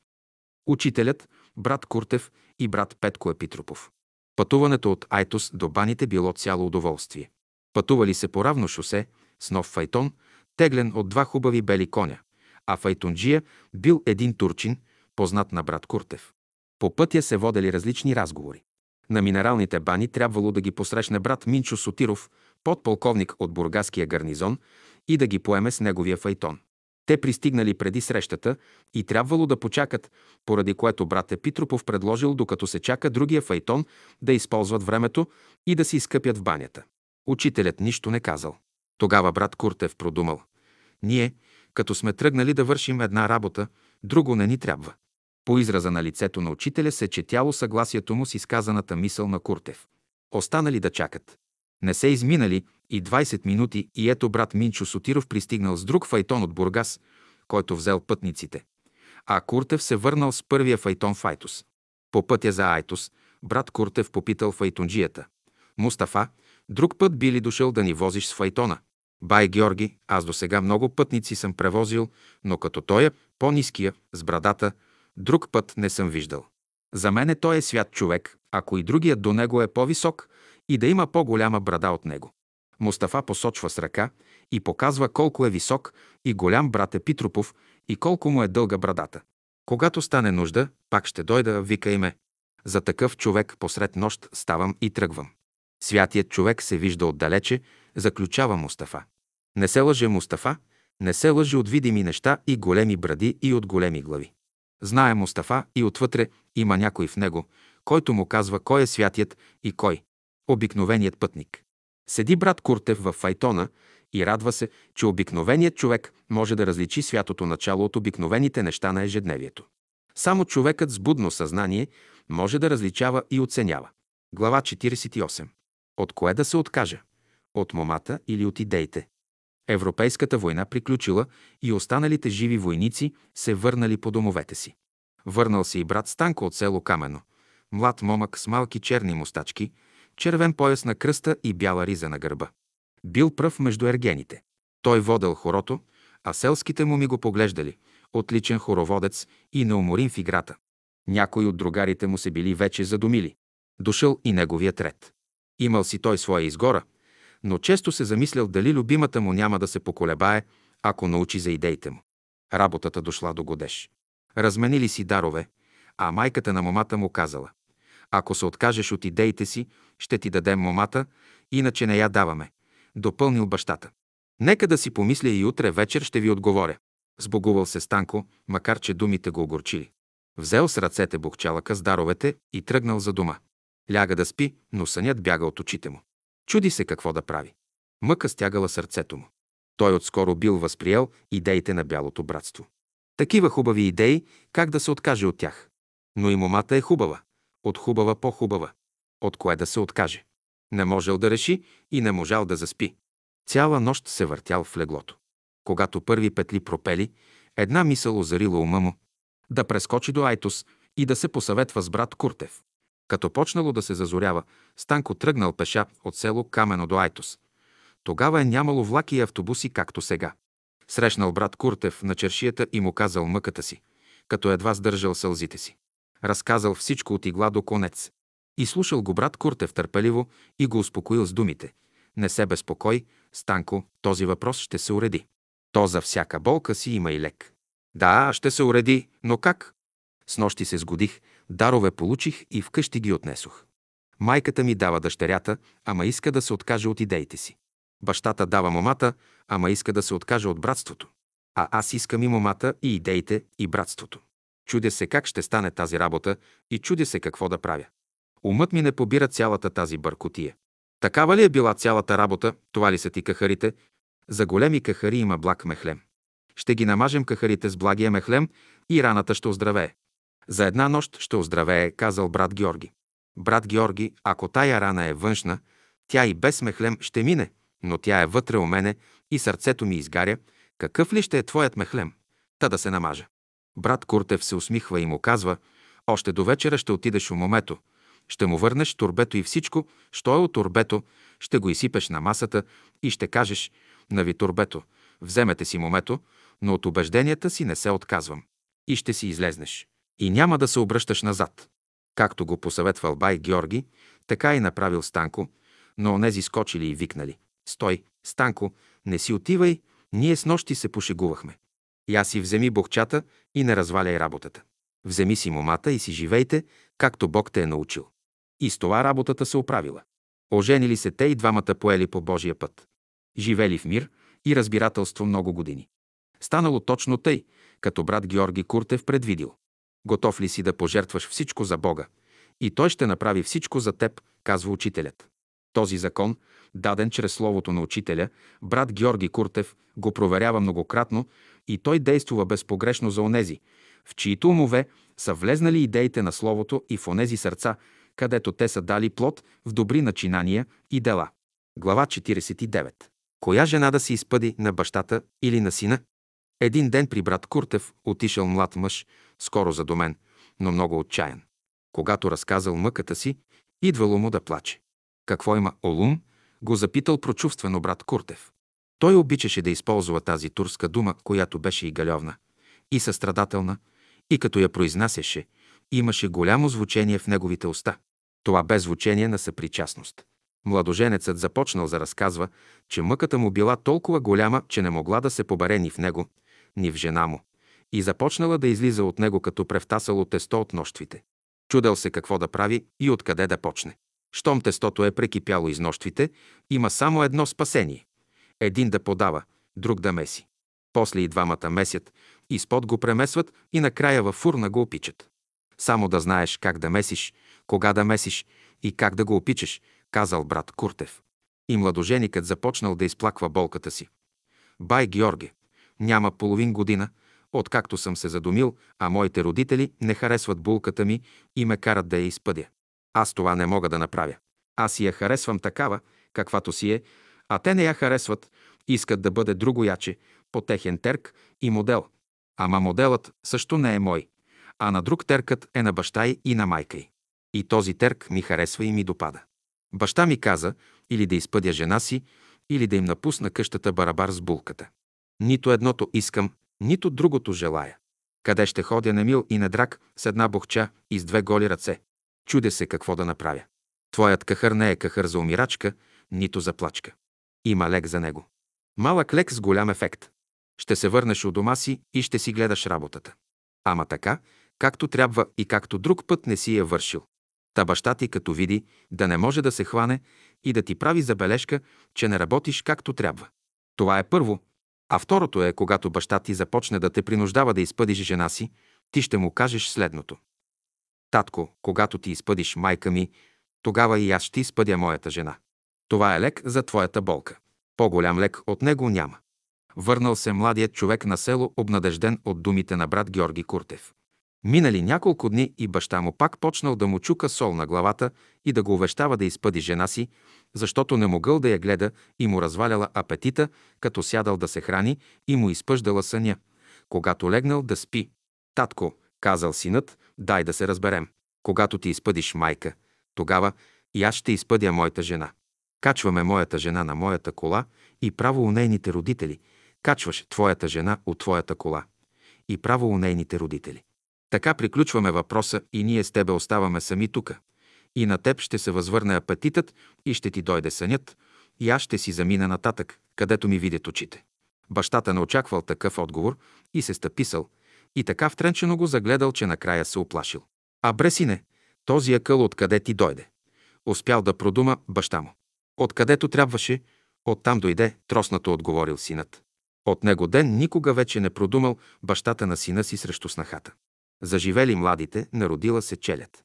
На свекъра му се възвърнал апетитът, дошъл му сънят и нощно време хъркал, ту тихо, ту високо.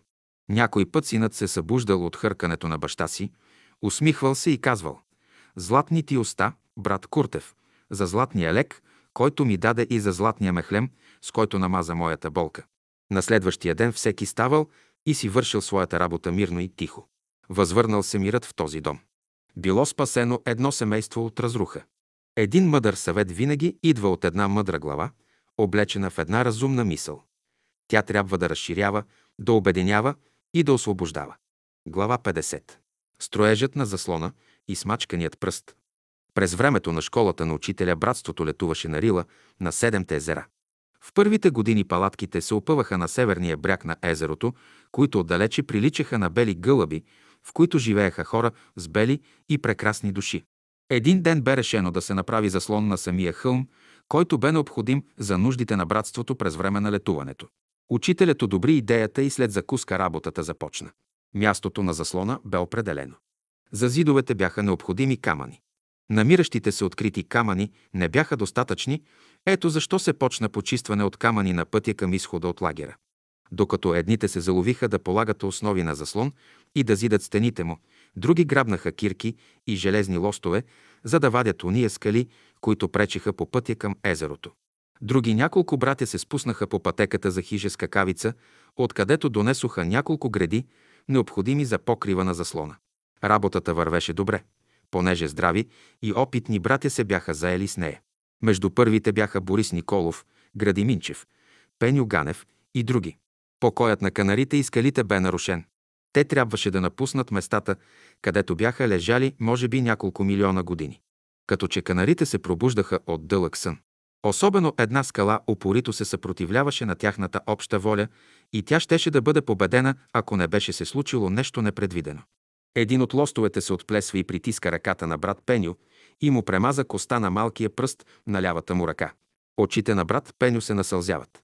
Голяма била болката, но още по-голяма била мъката му пред страха, че ръката му ще остане секата и не ще може вече да свири. А той беше учител в прогимназията и свиреше на цигулка. Съобщиха на учителя и той каза: «Повикайте брат Куртев да го превърже». След няколко минути беше превързана ранената ръка, след като я намаза с чист зехтин по препоръка на учителя. Превръзките продължаваха ежедневно до заздравяване на раната. Учителят бе доловил опасенията на брат Пеню Ганев, отиде при него, помилва болното място и му каза: «Няма нищо, ще оздравее, ще стане както е била». Тези думи подействаха на Пеню като балсам и той се успокои. Само след няколко дни заслонът бе завършен, където монтираха два големи казана, сложиха два комина и стана прекрасна кухня, на която всички се радваха от сърце. Така бяха облегчени дежурните по кухня, които се сменяваха всеки ден и които се грижеха да се сготви топла храна за триста до четиристотин човека. Пръстът на брат Пеню оздравя, без следа от счупване на коста, бе раздвижен и той можеше да свири така, както и преди злополуката. Преди да си тръгнем за София, на прощалната вечер бе изнесен концерт от музиканти. Брат Пеню изпълни една мелодия на цигулката си с вече оздравялата си ръка и благодари на учителя и на брат Георги Куртев. Мелодията, изсвирана от брат Пеню Ганев, излезна от цигулката, премина през нас и полетя в пространството. Коя бе тази мелодия от песните на учителя, не можем да си спомним, но запомнихме друго, запомнихме думите на учителя. Няма нищо, ще оздравее, ще стане както е била, така и стана. Ръката му оздравя за слава на Божието име и за радост на брат Георги Куртев, и за радост на всички ни. Бяхме преминали през едно премеждие. То беше общо за всички ни. Така и радостта от оздравяването на ръката бе радост обща за всички ни. Има един псалм, в който се казва: «Не нам, Господи, а на Твоето име дай слава». Многократно ние бяхме свидетели за изявлението и проявлението на славата Божия. Ние бяхме живи свидетели и нашият живот се градеше на живи опитности от живота на Словото на Учителя. Глава петдесет и едно. Ти кога си такал? Един ден бе дошъл един болен при брат Георги Куртев, за да прегледа и да превърже болната му ръка. Като работел на полето, изваждал камъни и някакъв голям камък затиснал ръката му. Брат Куртев поглежда ръката от тук, от там, разпитва болния, след това промива раната и спокойно я превързва. Но случило се така, че в стаята присъствала и жена му. И понеже е стопанка на къщата и била свикнала винаги да има последната и решаваща дума, що се отнася до къщната работа, и понеже брат Георги Куртев превързвал ръката в стаята, където работела жена му, тя се обръща, оглежда го как превързва. Нещо не й харесало и казала: «Така тази рана не се превързва». Тонът й бил твърд и категоричен.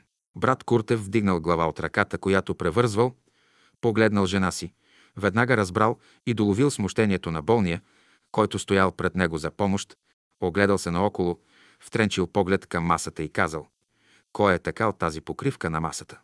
«Защо?» – попитала жена му. «Ами като я гледам от тука, много джемия е бил онзи, който я такал». Жена му тутък си троснато го попитала: «Ти кога си такал, че разбираш от такане и от покривки?» А брат Георги Куртев си изправил, поел дълбоко въздух и с висок глас отговорил: «А ти кога си превързвала пръсти, че се обаждаш?» Настъпила тишина. Болният въздъхнал дълбоко и с облегчение се обърнал към брат Георги Куртев и казал: «Благодаря ти, брат Куртев, за тая приказка за покривката. Вече знам, че ръката ми ще оздравее».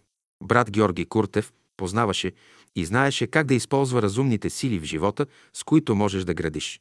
Знаеше и как да се противопостави на онези, които разрушаваха. Това беше знание, добито от словото на учителя и знание, потвърдено чрез живота му. В това се криеше неговата сила да лекува, да помага и да гради онова, което се съгражда от човека и около него.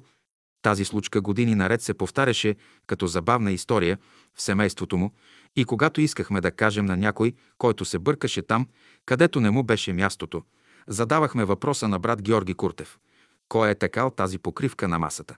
Понеже всички знаеха за случая, всички се усмихваха, усмихваше се и онзи, който се бъркаше там, където не му беше работата, и така въпросът се приключваше и се разделяха поживо и поздраво и с мир в душите. Глава петдесет и две. Пари за нови дрежки. Брат Куртев бе рядко предан на делото човек. Той редовно поне веднъж в годината посещаваше всички села, където има макар и само един човек от делото. Но когато се наложило, той правил и извънредни посещения, когато го повикат за някой болен.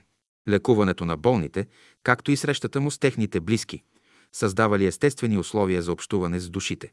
Освен това, той помагал на всички, без разлика дали са от делото или не. Някога се случвало, че болните нямат пари за лекарства, тогава той помагал със свои средства, колкото и оскъдни да били те.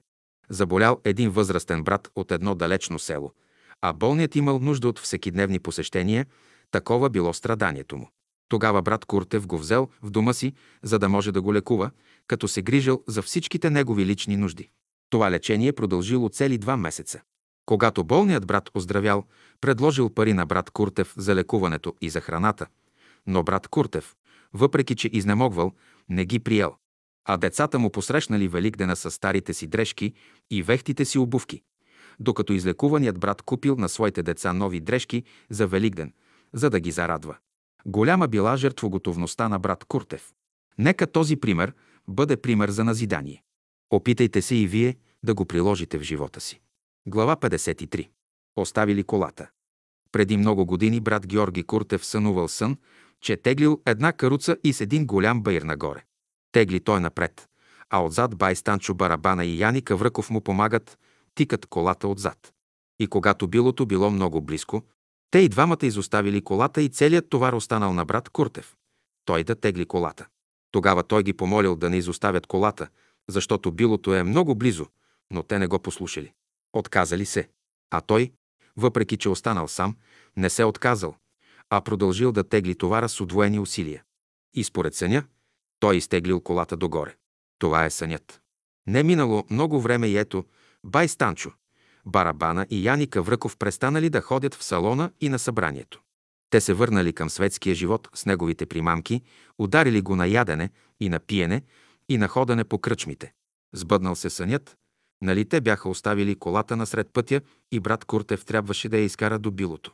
След като минали около петнайсет години, брат Куртев написал писмо на Янаки Кавръков, с което го поканил да се върне в братството, където се бил подвизавал много години и е бил набелязан от него за ръководител на мястото на брат Куртев един ден. Срещнал се брат Куртев веднъж, два пъти с него и си поговорили надлъж и нашир на тази тема. Послушал той съвета на брат Куртев и наново се връща към трезвен и разумен живот. Наново се отказал от онова, което го съблазнявало – месото, виното и ракията. Преминали три-четири години на примерен живот.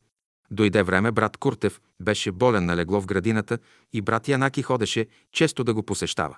Щом отварял вратата на стаята му и като го поглеждал, заплаквал от умиление, че отново е при брат Куртев, който отново му помогнал да се върне в този божествен път.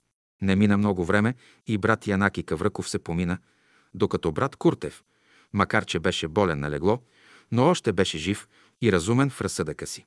Веднъж, при един разговор, брат Георги спомена, когато си замина брат Кавръков, беше посрещнат отвъд, както подобава на учениците на учителя. Присъстващите стояли като зашеметени. Ами как така? Нали те оставили колата насред път и колата бе извлечена само от брат Георги Куртев на върха? Нали петнайсет години се бяха запилели по кръчми в ядене и пиене? Как така ще бъдат посрещнати отвъд склонки и вейки, както подобава на учениците на учителя? Това беше голяма загадка, а решението бе много просто. То се намираше в словото на учителя. Вие сте верига от души и сте свързани помежду си. Падението на един е падение за всички. Спасението на един е спасение за всички. Ти не можеш да спасиш и повдигнеш света около себе си, ако не повдигнеш себе си и не спасиш себе си. С твоето повдигане и с твоето спасение ти повдигаш и вдигаш нагоре всички уния, които сте завързани помежду си един за друг и представлявате верига от души, дошли да свършите една работа за бялото братство и една работа за Бога. Повдигането на един е повдигане за всички. Така брат Куртев беше разрешил въпроса в съня си, така разреши въпроса и в живота си. В съня той извлече сам колата на баира, а в живота си той изчака петнайсет години тези приятели, накрая написа писмо, пусна им спасително въже и ги извлече на баира и на видело. Сънят стана реалност. Той ги извлече по закона на синархическата верига, който гласи «Един за всички и всички за един». Този закон е Христовия закон. Един в Христа и всички в Христа. Аз и Отец едно сме. Сбъдна се онова пророчество на учителя от преди много, много години, когато айтозлии бяха отишли при учителя и бяха съобщили на учителя, че брат Крум Илиев се готвел да стане ръководител на братството в Айтос. А думите на учителя звучат още. От него ръководител не става. За ръководител се изисква човек със здрав гръб и да ги насочва всички в пътя.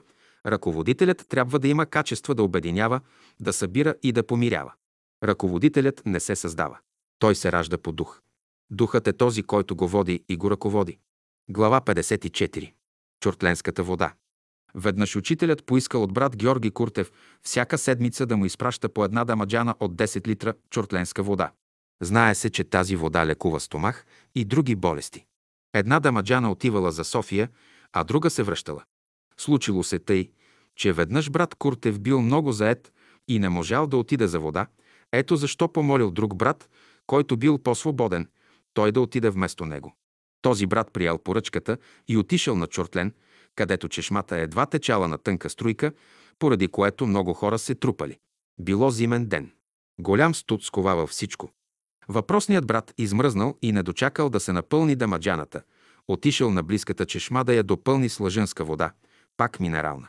Когато учителят получил водата, а след няколко минути минава Верка, дъщерята на брат Куртев, учителят я извикал и й казал строго: пиши на баща си, той лично да пълни водата от чортлен. Тя веднага писала и баща й се изненадал от това писмо. Отива при онзи брат и го пита откъде е напълнил дамаджаната. Братът му отговорил както си е било. Тогава брат Куртев разбрал защо учителят изрично му напомнил лично той да пълни водата. Тази задача за изпращане на чортленска вода продължила около две години, след което учителят го освободил. Брат Куртев изпълнявал възложената му задача добросъвестно и с любов. Глава петдесет и пета. Молитвата на бадемчето. От няколко години бадемите на братската градина не раждат, а те са почти единственият източник за дохода, необходим за издръжка на градината. Налагало се бадемите да се отсекат и на тяхно място да се посадят други плодни дървета. Решението било взето и се чакал само уреченият ден. Бадемите сякаш чували всичко, което се говори, и чакали своя последен ден, тръпнейки от страх, свеждайки мълком клони един към друг. Една събота, само един ден преди сечта, пристигнала една сестра от далечно балканско село на братската градина, но нямало кой да я посрещне, защото на градината нямало никой. Тогава тя отишла между бадемите и се спряла при едно малко бадемче. След като постояла при него, сестрата сякаш доловила мъката му, което на своя език и проговорило. Ето и думите: моля ви се, не ме отсичайте. Аз всяка година ще ви давам бадеми. Пощадете ме. Сестрата, като доловила тази молба и като нямало с кого да я сподели, намерила едно листче и я написала на него. Забола листчето на бадемчето и си отишла. Брат Куртев, като се върнал на градината, намерил листчето, прочел го и го прибрал. На следния ден пристигнали братята с брадви, готови да почнат сечта на бадемите. «Чакайте», им казал той. «Не бързайте. Имам да ви съобщя нещо важно». Тогава той извадил листчето от джоба си и им го прочел. Тогава братята казали: «Добре, него ще пощадим, но другите да ги изсечем. И без това сме дошли да свършим тази работа». «Не», казал брат Куртев, «не само него, а всички ще пощадим». Тогава всички се съгласили и оставили бадемите, като изкарали едно хубаво гости на градината и си отишли доволни. Бадемите удържали думата си, като всяка година раждали кога повече, кога по-малко, но все раждали. От окултната наука знаем, че дърветата са под покровителството на ангелската йерархия и по всяка вероятност някой от тия напреднали същества е внушило на сестрата това, което по-горе споменахме като молитва на бадемчето. Така че молитвата на бадемчето бе изречена, тя бе чута, а се намериха и други, които да я приемат и изпълнят. Ето, това е молитвата. Да бъде изречена, после чута от някого и накрая изпълнена. Глава петдесет и шеста. Зестрата на брат Куртев. Една сестра Койна била заведена на сън в отвъдния свят, където видяла една хубава къща на една височина. Пред стълбището пазели два лъва. Над вратата било написано: дом на Георги Куртев. Тя се заинтересувала и силно пожелала да посети този дом и да види уредбата му, но се страхувала от лъвовете, които пазели входа на този дом. Като стояла и се чудела какво да прави, чула глас, който й казал да мине край лъвовете, без да се страхува. И тя наистина минала, без те да я закачат, стоели като опитомени животни. Влязла сестрата вътре и почнала да разглежда стаите една след друга. Тя била слисана от онова, което видяла в този дом. Всички стаи били с рафтове и всички рафтове, пълни все с нови вещи. Зачудила се на това голямо изобилие и се събудила, като още дълго време била под впечатленията на този сън. Ето защо отишла на братската градина в Айтос при бай Георги, който тогава беше още в плът на земята, като му разказала съня си и накрая го запитала: бай Георги, как го събра толкова много чеис, толкова зестра? Малко по малко то се събира.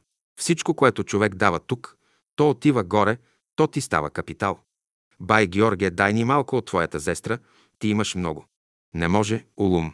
Кой каквото тук даде на нуждающите с ръката си, то не се губи, а веднага отива горе.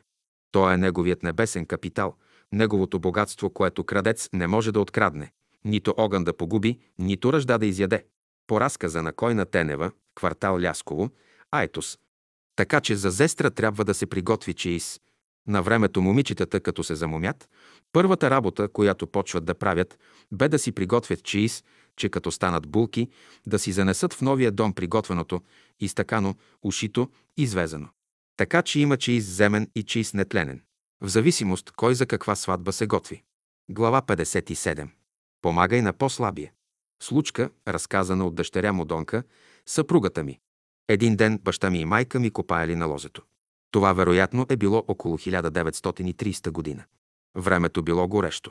Въздухът треперел от жега, а само на стотина метра от тях имало чешма, която пълнела коритата с изобилна чиста вода, която с незнайна сила ги привличала да се освежат и да отолят жаждата си. Да, но това е изкушение за нас, думали си двамата съпрузи. Край чешмата е приятно, но кой ще копае лозето? Лозето нас чака. Така се разговаряли те, увлечени в работа. Не забелязали как минали часове и наближавало обяд. Вниманието и на двамата било привлечено от жален писък, но от какво не можали да отгатнат. Баща ми оставил работата и бързо отишъл в посоката, от която се чувал жалния писък. Когато отишъл при бадема на високия синор наново, чува жален писък, разгръща тревата при основата на бадема и вижда смок, налапал задните крака на гущерче. Още миг и гущерчето щяло да изчезне в устата на хищника. Смок. Нямало време за бавене. Един удар с чука на мотиката и смокът пуснал гущерчето, което бързо полазило по тялото на спасителя си чак до гърдите, където той можал да види как силно биели хълбоците на гущерчето. То го погледнало с благодарност. Ударът за смока бил смъртоносен. Баща ми се върнал на работа при майка ми и й разказал за случката, като се радвал, че бил спасил гущерчето, а смока бил убит. Какво добро си направил, казала майка ми, като си спасил гущерчето, а си убил смока. Аз мисля, че постъпих правилно. Нима трябваше да го оставя на смока да го погълне. Двамата съпрузи били на различно мнение. Решили да отнесат въпроса до учителя, той да си каже мнението. След известно време на баща ми се паднало път и работа да отиде при учителя. Разказал му за случката с гущерчето и смока. За да спаси гущерчето, пожертвал смока. Вие правилно сте постъпили, понеже сте помогнали на по-слабия, казал учителят. За всички по-важни въпроси в живота си, баща ми винаги намираше време да се срещне и се посъветва с учителя. Той беше образец на изпълнителност. Думата на учителя за него бе закон. Глава петдесет и осма. Загубените пари. Една позната на брат Куртев от град Айтос току-що си бе получила заплатата и я бе прибрала някъде, а после забравила къде парите са скътани. Търси ги няколко дни, но все напразно. Най-после се сетила да се обърне за помощ към бай Георги, който вече бил покойник. Моля ти се, бай Георги, помогни ми да си намеря парите. Забравих къде съм ги оставила. Вече три дена ги търся, но все не мога да ги намеря. Ти виждаш. Ти знаеш къде са оставени, помогни ми. След малко и хрумва да ги потърси там, където още не бе търсила, и за нейна голяма радост парите се оказват тъкмо на това място. Зарадвала се сестрата и сега пратила благодарствена молитва, че и се бе помогнало в тежкия за нея момент. Глава петдесет и девета. Дъждът. Случка, разказана от Паскал Стефанов от село Брястовец. През хиляда деветстотин и четиридесета година имаше голяма суша. Всичко съхнеше. Тревите пожълтяха и посърнаха. Листата на дърветата повяхнаха. На много от изворите водите намаляха, а други съвсем изсъхнаха. Хора и животни бяха тъжни и загрижени.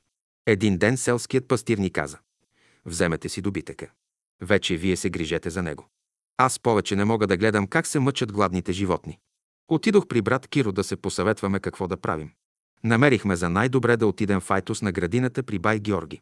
Отидохме. Когато седнахме за обяд, той ни запита: какво има на село? Голяма суша ни мъчи. Всички са отчаяни. Казахме му и думите на овчаря. Той само ни слуша и нищо не каза.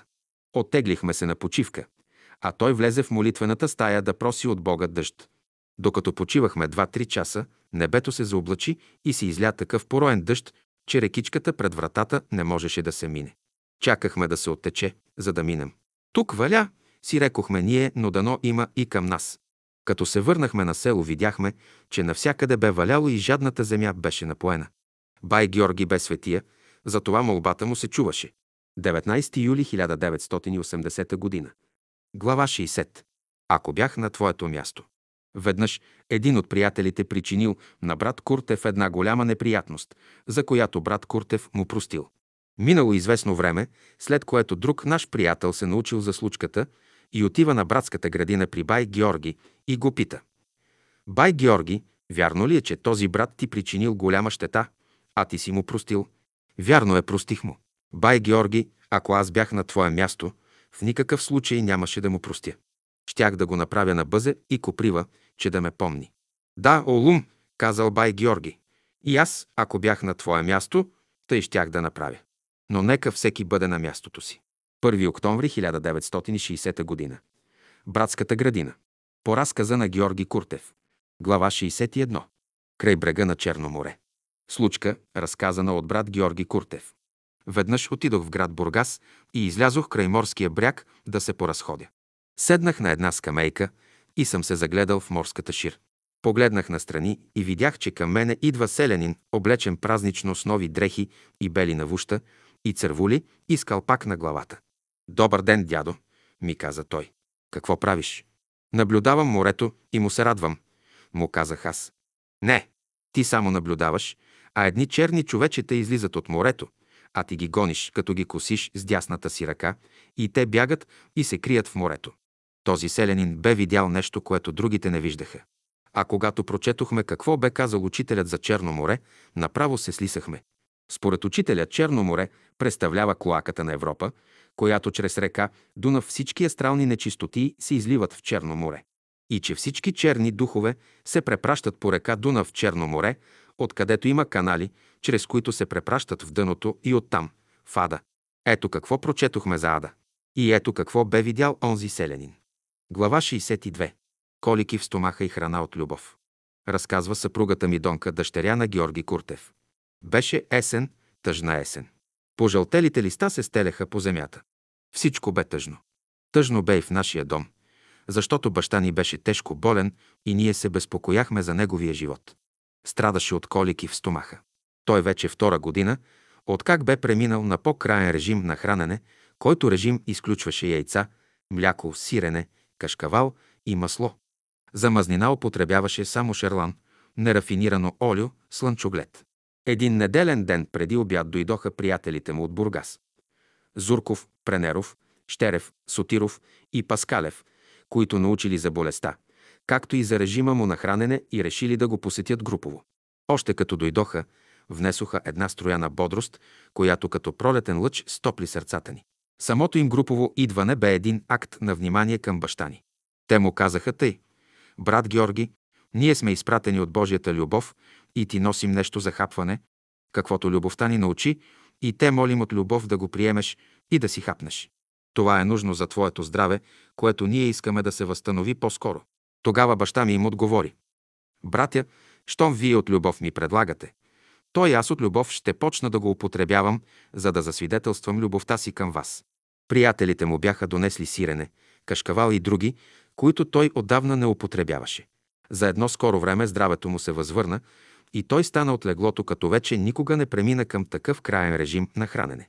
Случката бе станала през една от предишните години, след което баща ни живя още много години и се помина на деветдесет и една година, четиринайсети февруари хиляда деветстотин шейсет и първа година. Брат Георги, за когото става дума по-горе, бе възприел от учителя между многото други правила за живот още и това да не се смесват храните. Ако човек иска разнообразие, то може да се постигне, като на всяко ядене се яде различна храна, но да не се смесват. Веднъж, при една негова среща с учителя, последният му казал: „Искаш ли да имаш бистра мисъл? Пий само чиста вода.“ По отношение на питиетата брат Куртев бе преминал на краен режим, като бе изключил от употреба не само алкохолните питиета, но даже боза и газирани напитки. Само чиста бистра вода. „Ето най-хубавото питие“, казваше той. „Здравият стомах изисква подбор на храните, добро дъвкане и умерено ядене. Добре е да се дава почивка на стомаха поне веднъж седмично. Крайностите вредят.“ В това се убедихме. Убеди се и брат Куртев и пое с благодарност храната от братята, поднесена с любов. Глава шейсет и три. Радостта на покойницата. Случка, разказана от съпругата ми Донка, дъщеря на Георги Куртев. Майка ми се помина през хиляда деветстотин четирийсет и четвърта година. Няколко години след това баща ми се връщал от главната улица, където ходил по работа, и минавал все по един и същи път. Но този ден, воден от един вътрешен глас, изменил обичайния си път и минал по друг, край къщата на една бедна вдовица и няколко дребни деца. Бедността била постоянна гостенка в този дом, поради което и дворът бил без ограда. Когато баща ни минавал по улицата, чул, че децата плачат за хляб на майка си. А тя, сиротата, казвала: «Отде да ви взема? Вие нали знаете, че нямаме?» Баща ми веднага решава, че определеното за подаване трябва да се занесе там, а не другаде. Баща ми си идва и ни казва, че е намерил най-подходящото място. Аз взех софрата, а баща ми бохчата с хляба и отидохме в този дом. Когато пристигнахме, майката я нямаше, бе отишла в махалата да търси малко хляб за децата. Ние оставихме всичко и си излязохме. Няколко часа след това бедната жена дойде да ни донесе софрата и бохчата. Баща ми, като я видя, я пита: «Чии са тия неща, гдето ти носиш?» «Ваши са, бай Георге, ваши са. Друг човек такова нещо не може да направи», каза тя и ги остави и си отиде, абсолютно уверена, че не други, а ние сме я посетили. Представете си каква ще да е била радостта на ония гладни дечица и на оная бедна майка, които са ожидели за залък хляб. А след нашето излизане вече имало много работи за ядене, и то не само за един ден, освен всичко и няколко бели хляба. Наскоро след това баща ми сънува покойната ми майка, която му казала: «Георги, все съм получавала това, което ми пращаш, и съм се радвала, но като тази радост, последната, друг път не съм имала». Когато нашите заминали близки се нуждаят от нещо, те ни насочват към ония места, където трябва да направим нашата жертва.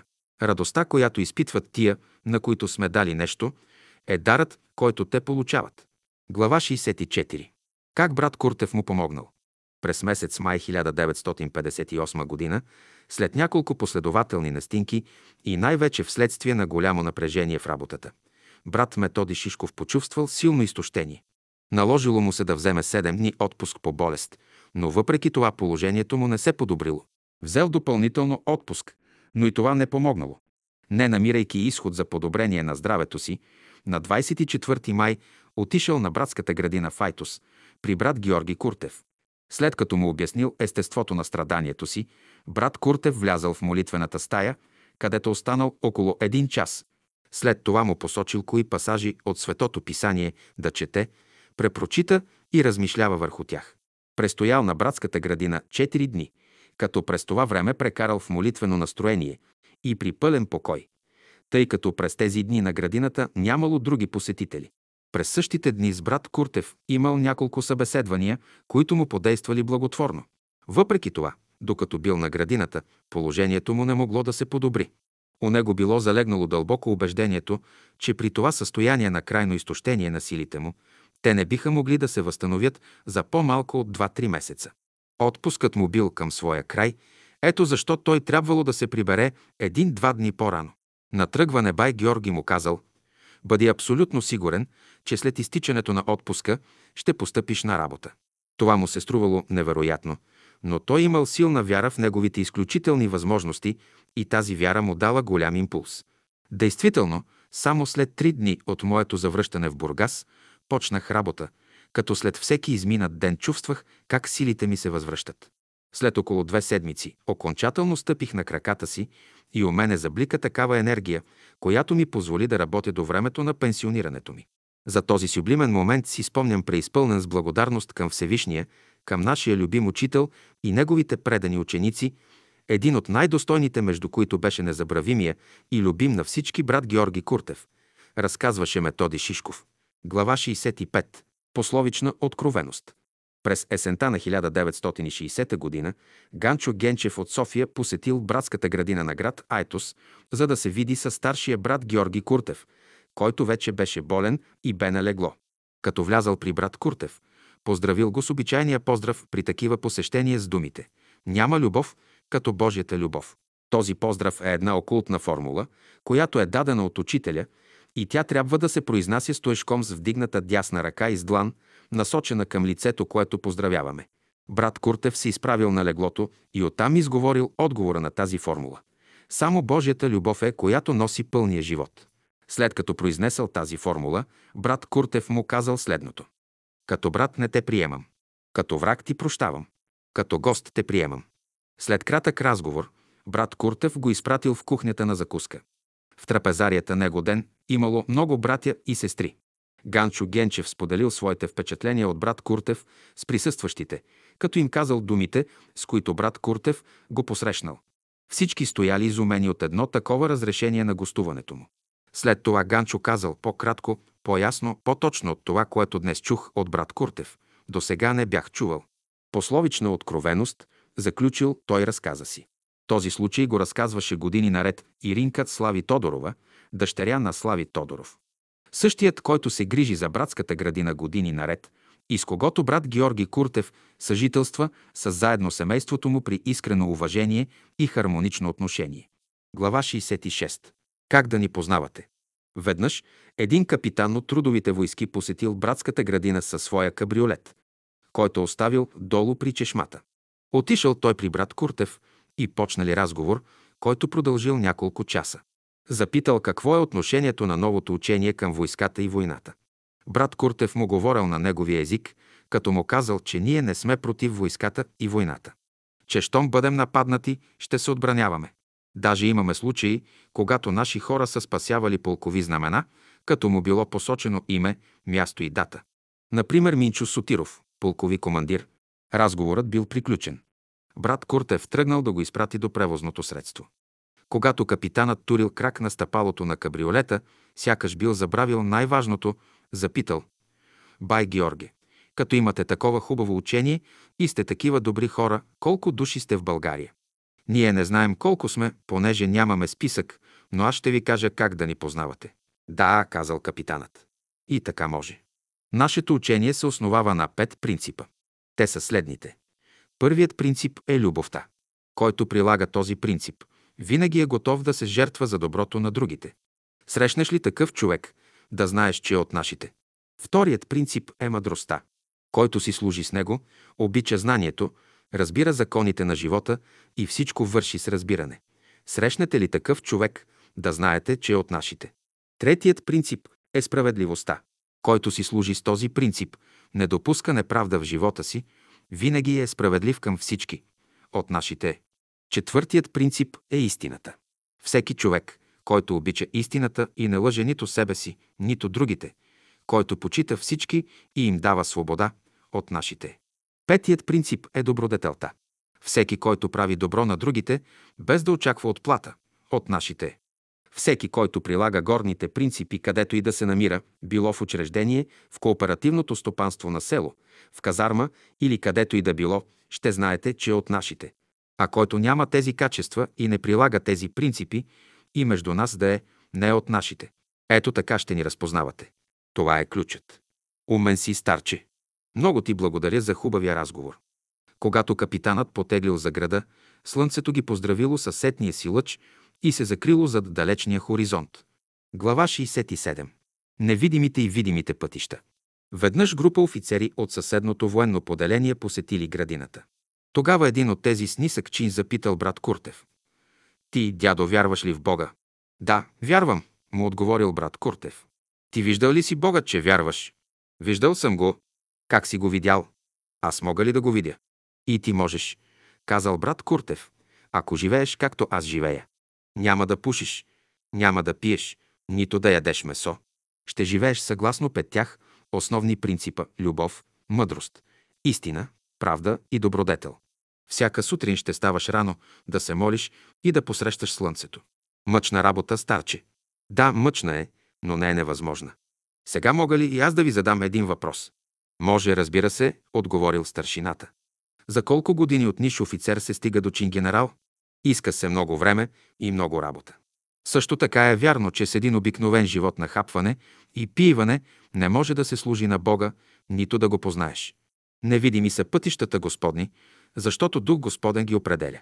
Видими са пътищата на човеците, които служат на Бога, защото добрите им дела говорят за това.“ Глава шейсет и осма. Как работеше брат Георги Куртев? Брат Георги Куртев си беше изработил свой собствен модел и метод за работа. Един път в годината той обхождаше и обикаляше селата, за да се срещне с приятелите и да им окаже помощ според техните нужди. Може би той много добре си спомняше обиколките на учителя през първите години хиляда деветстотин и десета до хиляда деветстотин и четиринадесета година в Айтос и знаеше много добре какво означава личната връзка с приятелите.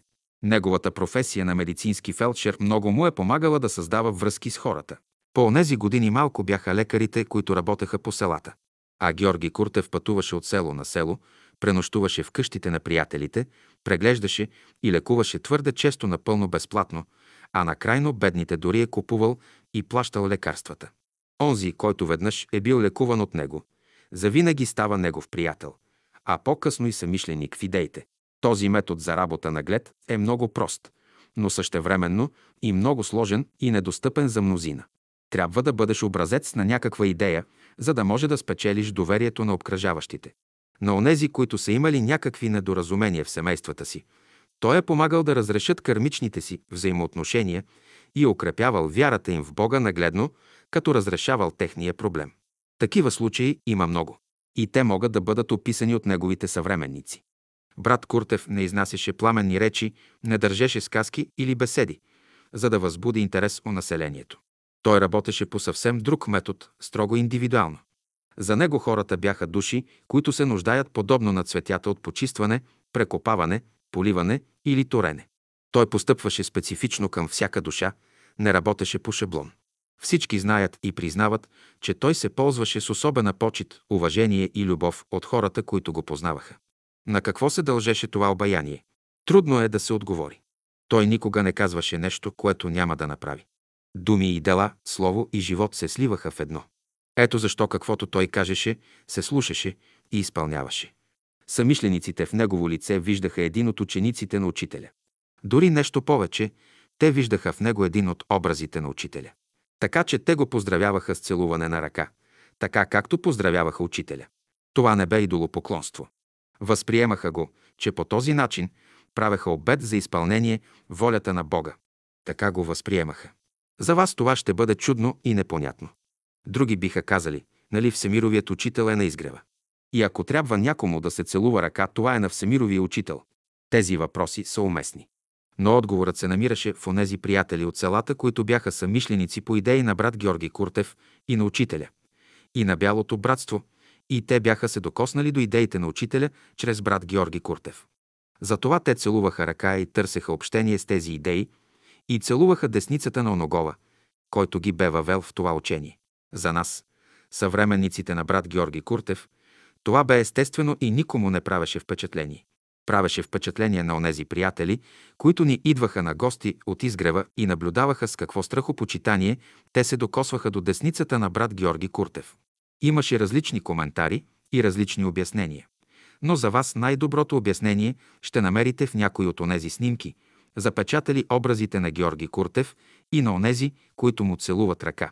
Наоколо стояха изправени в чинно почитание останалите и чакаха своя ред. Там ще намерите обяснението на този феномен. Изводът е ваш. А нашият извод бе направен по времето на брат Георги Куртев с целуване на десницата му. Неговият безупречен личен живот беше огледало за нас, по-малките. Той се отличаваше с голяма точност и изпълнителност на своите обещания и задължения. Ще припомним, че при един разговор с братя и сестри на изгрева в София, учителят казал, че ако имал десет души, като брат Георги Куртев, много работа би свършил. Тази оценка помогна на онези приятели на изгрева, които се съблазняваха в това, че ние целуваме ръка на брат Георги Куртев. Това е аналогично на думите на великия Архимед, който казвал: «Дайте ми опорна точка и аз ще повдигна земята». Брат Куртев бе една такава опорна точка за учителя, за да проникне учението в глъбините на живота в Айтоския край. Ако учениците са опорна точка, кой ще бъде лостът, за който Архимед говори?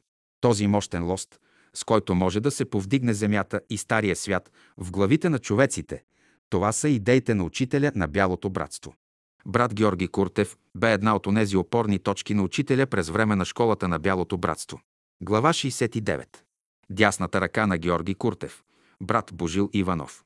Всяка работа най-добре се свършва, когато човек сам си я върши. Това го знаят всички. Но когато работата е голяма, на човек му се налага да има помощници. В първите години Айтоското братство получи един голям подем за работа и като един от най-добрите помощници се яви брат Божил Иванов от Айтос. Той беше дясната ръка на Георги Куртев. Беше скромен, трудолюбив и ревностен в делото брат. Божил Иванов произхождаше от бедно семейство. Били са три деца, двама братя и една сестра. Той, Божил, е бил най-големият, роден през хиляда осемстотин и осемдесета или хиляда осемстотин осемдесет и първа година. Никой не знаеше точно годината на рождението му. Сестра му, Василка Иванова, е онази сестра, която отида в дома на Петко и Гина Гумнерови на улица Опалченска, шейсет и шест в София, в помощ на семейството им и която се грижеше за ежедневния бит на учителя, който пребиваваше в този дом до хиляда деветстотин двадесет и седма година, а от хиляда деветстотин двадесет и осма година до хиляда деветстотин четиридесет и четвърта година. На изгрева. Василка придружаваше всички онези, които трябваше да се грижат за бита, обходата и домакинството на къщата, обитавана от учителя. Василка е тази, която подари наследственото място, за да се направи братската градина в Айтос. Между личности и исторически събития има връзка. Тук тази връзка се осъществяваше в Айтос от брат Божил, а в София от сестра му Василка. Брат Божил е бил и миниджия в града, от която професия прехранвал семейството си. Жена му се е казвала Станка. Имали са две деца – Любка, родена през хиляда деветстотин двадесет и първа година, и Божанка, през хиляда деветстотин двадесет и трета година. Божил Иванов се е поминал през хиляда деветстотин двадесет и трета година, преди да се роди второто му дете, а четиридесет дена след раждането на Божанка се поминала майката и двете деца остават кръгли сираци. Бебето Божанка е било гледано известно време от семейството на брат Георги Куртев, докато се намерят осиновители. Любка е била веднага осиновена от семейството на Илия Габровски от град Айтос. Интересното е, че детето Любка, още преди да бъде осиновено от семейство Габровски, се е обръщало към сестра Габровска с думата мамо. Тогава всички смятали, че детето е малко и казва мамо на всяка добра леличка. Но след като се развиха тези драматични събития с заминаването на Божил и на Станка, оставили двама сираци невръстни деца. И след като те бяха осиновени, тогава всички признаха, че детето Любка си е казвало нещата много точно и много вярно. Какви връзки и какви взаимоотношения, непонятни за нас, възрастните, а понятни за едно малко тригодишно дете, което много точно е определило и намерило само втората си майка. Когато се устройвала братската градина през хиляда деветстотин двадесет и втора – хиляда деветстотин двадесет и трета година, брат Божил Иванов, след като вижда, че градината има нужда от работници, заключил работилницата, дал няколко стотинки за геврек на детето и казал на жена си: Станке, пари нямам да ти дам, ето защо, ако искаш, ела на градината да готвиш на майсторите и ще се храниш. Там имаме нужда от готвач. Станка отишла на градината с него и така се увеличила работната ръка с още двама души. Там двамата работеха всеотдайно. Брат Божил е изпълнявал длъжността на нещатен куриер при брат Георги Куртев. Щом станало нужда да се занесе някое писмо до ръководителите на братствата по селата на Айтоска околия, брат Куртев, след като написвал писмото, отивал при Божил в работилницата му и само го поглеждал. Последният веднага снемал работната си престилка, обличал си сакото, вземал писмото и тръгвал да изпълни поръчението, точно тъй, както войникът отива да изпълни възложената му задача. Той твърде често не е имал време дори да се обади на семейството си, пътувал е пеш. Бил е беден, не е имал нито кон, нито магаре. Брат Божил из целия път пеел духовни песни или четял псалми. Той е единственият човек, който не е мерил разстоянието от село до село с километри, а с броя на прочетените псалми – десет, двадесет, петдесет или повече. Онези псалми, които не е знаел, четял ги пешком и така станало, че научил всички псалми наизуст. Пътува брат Божил до някое село, носи в джоба си писмото на брат Куртев до ръководителя на братството в същото село, а устните му произнасят псалмите на Давида. Подава той писмото, връчва писмото и си тръгва.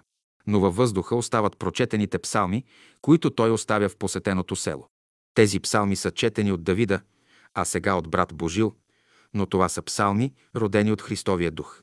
А Христос е от вчера, той живее днес и пребъдва в утрешния ден, обхващащ цели епохи. По време на Европейската война, когато чул тревожното биене на камбаните през хиляда деветстотин и петнадесета година, брат Божил разбрал, че ще има мобилизация.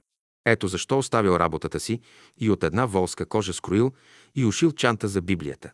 Когато постъпил в пехотната рота и бил на боевата линия, Кожената чанта с Библията му била неразделен другар. Щом като спирали някъде за почивка, той отварял Библията и четял. Когато командирът забелязал, че носи чанта с Библия, го запитал: Божил Иванов, ти пак четеш тази Библия? Остави я. Тук не е църква, а е фронт. Господин капитан, моля ви, оставете ми я, тя ми е най-добрият другар. Аз с нея се разговарям. Без нея не мога.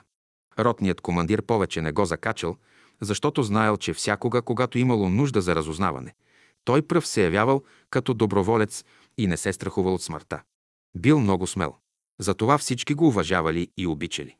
Веднъж били в поход. През нощта валял дъжд и нищо не се виждало. Техният взвод се откъснал от ротата и се загубил, останали без храна. Премалели от глад, каталясали от умора, спрели до една поляна да си отпочинат и легнали, без да знаят какво да правят. Другите поделения раздавали храна на своите войници, но на тях нямало кой да им даде.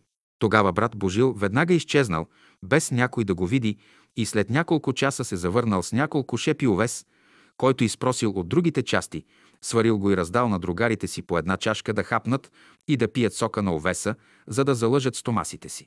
Всички се чудели с него, откъде намира тия сили, че не се уморявал. Чудили се на неговата желязна устойчивост.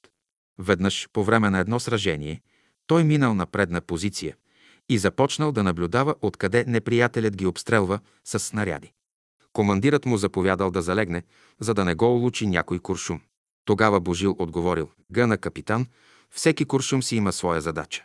И аз си имам своя задача.“ Всички го гледали, а той с едната ръка придържал кожената чанта с Библията, а с другата придържал към очите си бинокъла на командира и докладвал местоположението на огневите точки на противника, откъдето те били обстрелвани. Наоколо свистели куршуми, защото всеки куршум си имал своя задача и предназначение. А задачата на брат Божил Иванов е била да носи през гърба си кожената чанта с Библията и да чете псалмите, рожба на Христовия дух през вековете. Войната завършила и всички, на които било съдено да останат живи, се завърнали, както и брат Божил, защото имал още работа, която го чакала. След построяването на сградата, в което взема дейно участие, брат Божил се поминал след кратко боледуване. Вероятно той беше си свършил своята работа на земята. Онази работа, за която бе дошъл.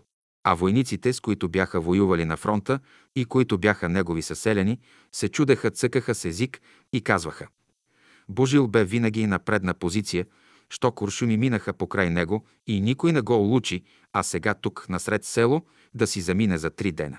Чудо видяно и чудо невиждано.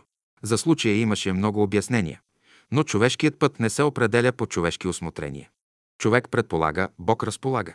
Брат Георги Куртев няколко десетилетия непрекъснато споменаваше с най-добри думи за брат Божил. Не е имало случай, казваше брат Георги Куртев, да възложа работа на брат Божил и да не я приеме и изпълни с желание. Ето защо казвам за него, че ми беше като втора дясна ръка. Никой преди него и никой след него не е бил тъй всецяло отдаден на великото дело на учителя, делото на Христа, както бе брат Божил. Тази оценка за брат Божил се разказваше при особени случаи с голямо смирение и с голямо почитание към живота и саможертвата на един ученик. От хиляда деветстотин двадесет и трета г. до хиляда деветстотин шестдесет и втора г.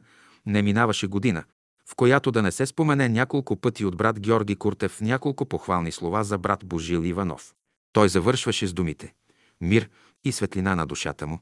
Любимата песен на брат Божил Иванов е била песента към Сион. Това е братски марш от така наречените братски песни, създавани по текст на ученици и идеи на учителя. Няма по-хубав завършек за живота на брат Божил, освен стиховете на песента към Сион. Към Сион, с крилата на орела, Сион е наш любим, стремително към тебе. Ние дружно днес летим. Смъртта ни веч не плаши. В нас дух живее свят. Еднакво нас ни радва. И тос, и онзи свят. Плата ще победиме. Със смелост в подвиг нов. Сърцата ще стопиме. С Христовата любов. Сияй и святи Сионе, ние бързо веч летим. На Бога скоро в тебе. В дух ще се поклоним. Днес, когато описваме живота на заминалите приятели, ние, останалите живи са наследници от времето на школата на учителя и от времето на брат Куртев, можем също тъй да кажем за онзи закон, който обема Христовата любов на земята. А този закон гласи: на Бога скоро в тебе. В дух ще се поклоним. Ние казваме амин, тъй да бъде. Глава седемдесета. Двата портрета на Георги Куртев. На края на нашето повествование за живота на Георги Куртев ще споменем и това, че всеки човек има два портрета, два образа или две лица. Единият образ е видимият. Другият образ е вътрешният, който е невидим. Физическият образ на Георги Куртев. Той беше среден на ръст, ни слаб, ни пълен. Коса уредяла и побеляла. Темето почти голо. Очи по големина средни. Цвят на очите – син. Поглед на очите – будни, наблюдателни, проницателни. Овал на лицето леко продълговат. Тен на кожата. Светъл. Погледът, излизащ от очите, бе мек, топъл, галещ. Нос правилен с добре развити ноздри. Ушите добре оформени. Мустаци увиснали. Ръце малки, но красиви, израз на неговата голяма справедливост. Духовният образ на Георги Куртев. Този образ бе много интересен. Той изразяваше благородство, търпение и великодушие. Брат Георги Куртев дълго наблюдаваше и проучаваше нещата, преди да реши да предприеме нещо, но след като веднъж проучаването е свършило, той пристъпваше към действие, като следваше неотстъпно поставената цел. Брат Куртев бе умен, тактичен и предвидлив, добър общественик. Знаеше как да работи с големи групи хора. Той умееше да печели душите, без да проповядва. Неговото влияние бе не толкова в словото му, колкото в личния пример и жертвоготовност. Той не притежаваше голямо образование, но имаше природна интелигентност, която заместваше недостига на образование. Неговият почерк и ръкопис бе много четлив и особено красив. По онези години се изучаваше краснопис и писарите трябваше да го владеят и прилагат. А той ред години беше селски писар и секретар-бирник. Не обичаше многото говорене, не държеше беседи, нито изнасяше сказки, а водеше само назидателни разговори, като на никого не налагаше идейните си убеждения. Оставаше хората свободни. Казваше често, който човек е гладен или жаден, сам ще потърси хляба или водата. Бореше се с трудностите на живота и ги побеждаваше с работа, търпение и постоянство, без да се оплаква. Той винаги бе желан събеседник, защото говореше само за онова, от което от срещната страна се интересуваше. По някой път той подхващаше някоя весела история, като постепенно минаваше от веселото към сериозното или обратното, според случая. Или, с други думи казано, всякога намираше общ език, според равнището на събеседника си. Такъв беше брат Куртев, с чувство на достоинство, без да е горд. Това са малки скици, нарисувани от негов съвременник, нямащи амбицията да опишат напълно неговия духовен образ. В този край селяните го именуваха Бай Георги, обращение, което напълно подхождаше както на селяните, така и за брат Георги Куртев, като влагаха съвсем друг смисъл в това обращение. А именно баща, бащице. А това бе тяхното най-голямо признание към него. Глава седемдесет и едно. Последното слово на брат Куртев. Когато брат Куртев почувствал, че вече е много близо краят на неговия земен път, събрал близките си и казал следните прощални слова. Мои мили братя и сестри, аз си отивам, но и вие ще дойдете след мен. Погрижете се за себе си на време, като служите на Бога и на Неговото дело с любов, радост и мир. Довиждане по пътя на любовта. В дома на Отца моего много жилища има. Няма по-сладко, по-мило, по-велико, по-силно от любовта. Последното му желание било брат Петър Камбуров от Пловдив да дойде на братската градина и когато изнасят тленните му останки от къщи, да изсвири идилията на учителя, което било и направено. Случаят бил следният. Когато учителят бил в Айтос през хиляда деветстотин и двадесета година, изсвирил му идилията и му казал: с тази музика ангелите поемат праведника и го водят към Бога. Затова, когато Бог те повика, с тази музика да тръгнеш с ангелите. Когато останали три, четири дни до събитието, което се очаквало, казал на зетя си добри да му приготвят всичко, което е нужно за неговото изпращане, като даже поискал да види и житото. Искал да се увери, че всичко е готово. Всичко било изпълнено, както той искал. Когато лентата на неговия жизнен път, богат с опитности, свършила, брат Куртев хванал с едната си ръка ръката на Добри, а с другата ръката на дъщеря си Донка, подържал ги малко, помолил да отворят малкото прозорче за въздух и казал последната си молитва: Господи, в Твоите ръце предавам духа си, приеми душата ми. Щом като изрекал тези думи, главата му клюмнала и духът се отделил от тленното му тяло, за да се пресели в вечността. Онова, което правило впечатление при боледуването на брат Куртев било, че той през цялото време бил в пълно съзнание, както когато е бил здрав. Само от време на време се излъчвал и е разговарял с невидими посетители на непознат език. След като те си заминали, се обръщал към присъстващите и ги запитвал нещо или им отговарял на зададени въпроси. Когато бил положен в ковчега, лицето му си било възвърнало предишната свежест. Сякаш бил заспал. Това се случи на четиринадесети февруари хиляда деветстотин шейсет и първа година в два часа и четиридесет и пет минути. В същия ден, в девет часа и тридесет минути, имаше пълно слънчево затъмнение, т.е. земята, слънцето и луната бяха на една линия и луната хвърляше сянка върху земята. Автомобилите в него ден и час, които се движеха по Карнобатското шосе, се движеха с запалени фарове, за да осветяват пътя си. Глава седемдесет и две. Първите му сподвижници.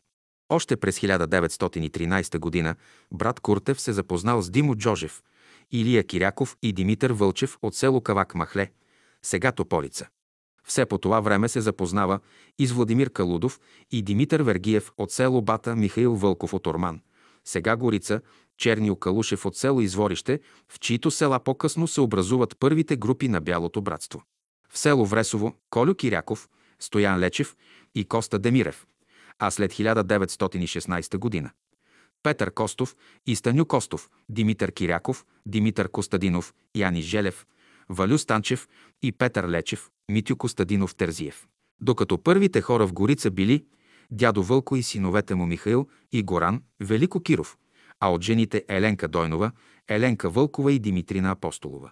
В село Камено Тачо Петков, Станко Георгиев и около петнадесет-двадесет души са семействата си. Фурумен Икьой, сега Българово, Сава Златев, Гани Костадинов и други. Фаб Тързак, Лясково, Димитър Тенев, Тонио Атанасов, Злати Желясков, Учков, Бою Грудев и други. В Пещерско баба Василка, акушерката, Стоян и други. В Булчино, сега Карагеоргиево, Петра Манева и синовете Иван и Енил Маневи, Петър Митев, Иван Кибритев. Почти всички са били в групите заедно с жените и децата си. В Бурунжик, сега Просеник, също е имало група от няколко души. В Кавак Махле Тополица е имало най-голяма група от двадесет-тридесет души, чието имена няма да споменаваме сега. Глава седемдесет и три. Кратки сведения за раждането на духовните групи и кръжоци в града и съседните околии. Айтос. Първите членове на братството били Христодор Сапунов, Георги Куртев, Станчо Барабана, Янаки Кавръков и Янко Стоянов, а по-късно влизат Киро Димитров, Ташо Тумбов, Иван Милевски и синовете му Петко, Слави и Велчо, Крум Илиев, Божил Иванов, Йовчо Иванов, Христо Марков и Георги Иванов с ръководител Георги Куртев. Всички с жените си, които не споменаваме. Село Карагеоргиево, Петра Манева и синовете Иван и Еню, Петър Митев, Георги Добрев и по-късно Иван Кибритев и други около осемнадесет-двадесет души. Село Тополица.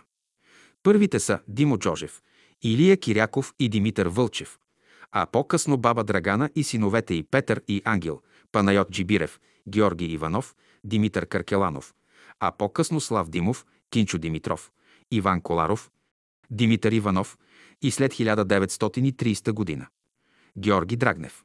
Село Вресово Колю Киряков, Стоян Лечев, Петър и Станю Костови, Димитър Киряков, Янаки Желев, Димитър Костадинов Терзиев и Петър Лечев. Село Лясково Димитър Тенев, Злати, Бою и други, всички с жените си. Село Българово Сава Златев, Гани Костадинов, Лечо, Ангел и други около петнадесет-двадесет човека.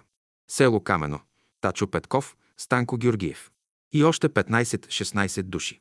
Село Габарово Слави Тодоров, Янко и Васил Карагеоргиеви, Иван Бойчеви и по-късно Васил Долъпчиев, който после се изселва в село Каблешково, Айтос. Село Бата Владимир Калудов, Димитър Вергиев, Андей Калудов, Петър. Село Горица Вълко Михалев, Велико Киров, Михаил, Горан и Ангел Вълкови, всички с жените и децата си, Донка Кирова, Колю Великов, дядо Митю, Еленка Дойнова, Димитрина Апостолова, Мала Желева и други. Село Оризаре Иван, Петър и Гено Черневи, Атанаска и други. Село Брястовец Паскал Стефанов и Киряк Овчаров с жените си.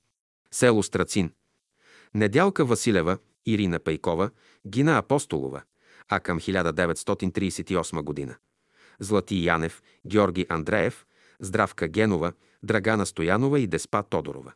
Село Банево, Милю Христо и Желю Черажийски, Филип Чернев, Михаил Бошков и сестрите му Иванка и Гина. Село Изворище, Черню Калушев, Михаил Сербезов с жените и децата, Нанка Драгнева и Илия Чернев. Село Просеник, Радка Христова Янчева и Мара Вълканова, а след хиляда деветстотин и тридесета година Иванка и Лифтер Христови и на Иванка братовата и жена Йорданка. Село Ябълчево, Иван Кънев, а по-късно и синовете му Георги и Антон, ръководители на Бялото братство в град Айтос. Георги Куртев от хиляда деветстотин и десета до хиляда деветстотин петдесет и осма година. Велчо Иванов Милевски, втори юли хиляда деветстотин петдесет и осма до деветнадесети януари хиляда деветстотин седемдесет и шеста година. Добри Ганев Кънев от хиляда деветстотин седемдесет и шеста до втори май хиляда деветстотин седемдесет и осма година. Вълко Пенев от четвърти май хиляда деветстотин седемдесет и осма до хиляда деветстотин осемдесет и трета година. Марко Христов от хиляда деветстотин осемдесет и трета до шестнадесети април хиляда деветстотин деветдесет и пета година. Андон Кънев от шестнадесети април хиляда деветстотин деветдесет и пета до сега. Глава седемдесет и четири. На брат Георги Куртев. Един живот дълъг, преминал в незгоди. С пример да ни свети, Бог го нам проводи. На тънещите в мрака той беше светило, че здраво държеше духовното кормило. Честността му грее. Животът му свети. Пазеше свещено Божиите завети. Тялото му тленно, може би е прах. Но духът му с нас е и не ни е страх. Бог ще ни помага, кога сме в беда. В пътя на доброто чертаем следа. Заветът му беше от кратки слова, които отекват във всяка душа. Люби и учи, мълчи. Брата си прости и пътя си напред продължи. Георги Събев, хиляда деветстотин шестдесет и първа година. Неговият завет. Бъдете ви будни всеки ден и час. Само тъй ще може Бог да бди над вас. Всякога във всичко любовта търсете, времето ще дойде и за плодовете. Един към друг бъдете с преданост верна, с топлота в душата и любов безмерна. На учителя верни. С дела си светете, на слабите братя опора бъдете. Деца мои, мили братя и сестри, в любов живейте с всички души. Георги Събев, четиринадесети ноември хиляда деветстотин шестдесет и първа година. На деветия месец след заминаването на Георги Куртев. Глава седемдесет и пета. Изпращане. Светилото златно отдавна се скри. Венера изгрява. Юпитер блести. Полунощ отмина. Веч три наближава. Брат Куртев в молитва Богу дух предава. В този миг последен, тук за първи път. Изпращаме пътник за далечен път. Скръпта натежала в нашите очи, досега сдържана, бликна в сълзи. Тази нощ последно отминала бе. Вече зазори се, слънцето изгря. За чудо луната слънцето закри. Денят помрачи се. Видяхме звезди. Замлъкна навеки таз блага уста, дето бе тешила скърбящи сърца. Събрани край него, потънали в скръб. Днес засетно с Богом и засетен път. Дигнаха ковчега с останките тленни, а духът отлитнал в покой нетленни. Смирено бадеми вейчици поклащат, скъпия покойник навеки изпращат. Боровете бдяха безмълвни, студени, свидетели неми на очи насълзени. Прощалното поле върхове разклащат, скъпия брат Куртев навеки изпращат. Тиха скръб в сърцата на вълни прелива. Всяка душа близка в песен скръб налива. Уста ни потрепват в молитвен екстаз и шепнат: О, велики Боже, грижи се за нас! Георги Събев, хиляда деветстотин шестдесет и първа година. Глава седемдесет и пета. Изпращане. Светилото златно отдавна се скри. Венера изгрява. Юпитер блести. Полунощ отмина. Веч три наближава. Брат Куртев в молитва Богу дух предава. В този миг последен, тук за първи път. Изпращаме пътник за далечен път. Скръпта натежала в нашите очи, досега сдържана, бликна в сълзи. Тази нощ последно отминала бе. Вече зазори се, слънцето изгря. За чудо луната слънцето закри. Денят помрачи се. Видяхме звезди. Замлъкна навеки таз блага уста, дето бе тешила скърбящи сърца. Събрани край него, потънали в скръб. Днес засетно с Богом и засетен път. Дигнаха ковчега с останките тленни, а духът отлитнал в покой нетленни. Смирено бадеми вейчици поклащат, скъпия покойник навеки изпращат. Боровете бяха безмълвни, студени, свидетели неми на очи насълзени. Прощалното поле върхове разклащат, скъпия брат Куртев навеки изпращат. Тиха скръб в сърцата на вълни прелива. Всяка душа близка в песен скръб налива. Уста ни потрепват в молитвен екстаз и шепнат: О, велики Боже, грижи се за нас! Георги Събев, хиляда деветстотин шейсет и първа година. Глава седемдесет и шеста. Георги Куртев. Дълга бе твоята житейска пътека, много стъпала възлезе. Всяко стъпало отделна задача. В трудния ти жизнен път беше. В бедно семейство роди се, беден живот заживя. Като търговско ратайче, на богатите чортленска носи вода. После кат бирник държавен. Беше ти честен, добър. Обичаше горе Балкана. Затуй и Балканът обикна пък теб. Душата ти жадно диреше Бога. И в храм православен над зърна, и с масичка духове вика. Най-после ти срещна учителя. Дойде след това и войната, а в нея раняват, убиват. Ранените после лекуват. Да връщат живота в телата. От войник и бирник финансов. Ти стъпа на трето стъпало. Не да убиваш живота, а кат апостроф фелчер живота да пазиш. И фелчера Куртев Георги. В бялата школа постъпи. Кат апостроф фелчер цереше телата, а в школата ученик се зовеше. Приятел се в нужда познава. Казва народната мъдрост. От войната беда по-голяма. Друга човек не познава. Приятел прекрасен намери, там всред гърма на войната. Вишко, брат Боев започна. Ето ко, брат Куртев отвърна. Войната се свърши и войник вече не беше, но ревностен бе ученик. Лекции и беседи, молитви четеше, и песни, и химни пееше подир. И те са апостроф, на които душата бе жадна. Твоята ревност съзряха. За здраве, съвет, за подкрепа. При тебе отвред се тълпяха. И ти неуморен, словото сееше, на любимия учител помагаше. Така брат, наставник, ръководител, на тези, що търсеха Бога, стана. И не престана ти да работиш до края на своя живот. Градина съборна създаде, обхождаше села, градове. В живота си труден и скромен, ти всякога редник си беше за първенство и за началство. В душата си ти не лъмтеше. Но ей, Бог вест ти изпрати. Брат Пеню Киров на сън ти каза: хляба до днес аз го раздавах. От днес веч, раздавай го ти. Сънят тълкование получи. От изгрева вест долетя. Напусни дом и семейство, духовен живот заживей. Напуснати дом и семейство, в градината сам заживя.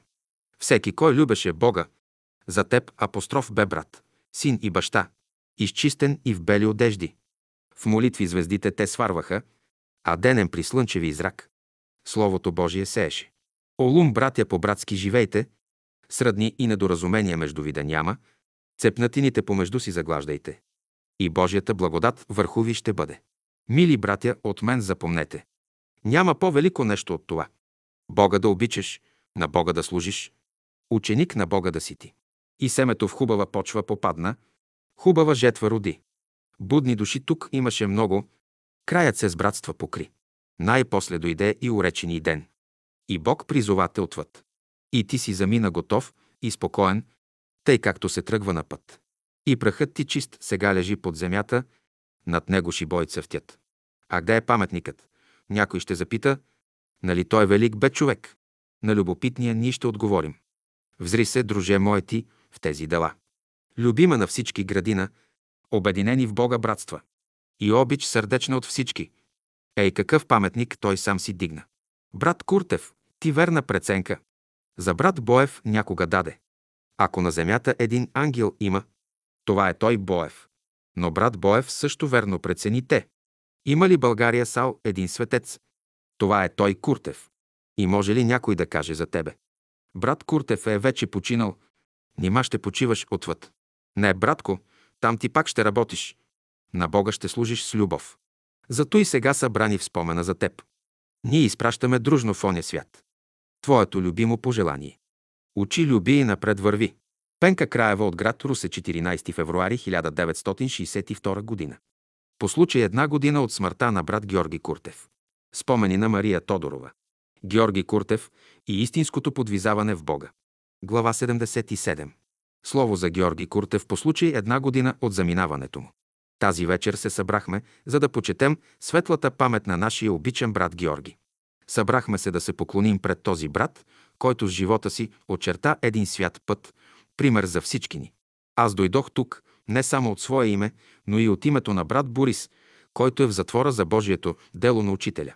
Защото трябва да подчертаем, че искрената дружба и любов свързва двамата братя Георги и Борис, и тази любов не само, че няма да изчезне, но ще расте паралелно с великата идея за делото на учителя, делото, за което посветиха своя живот.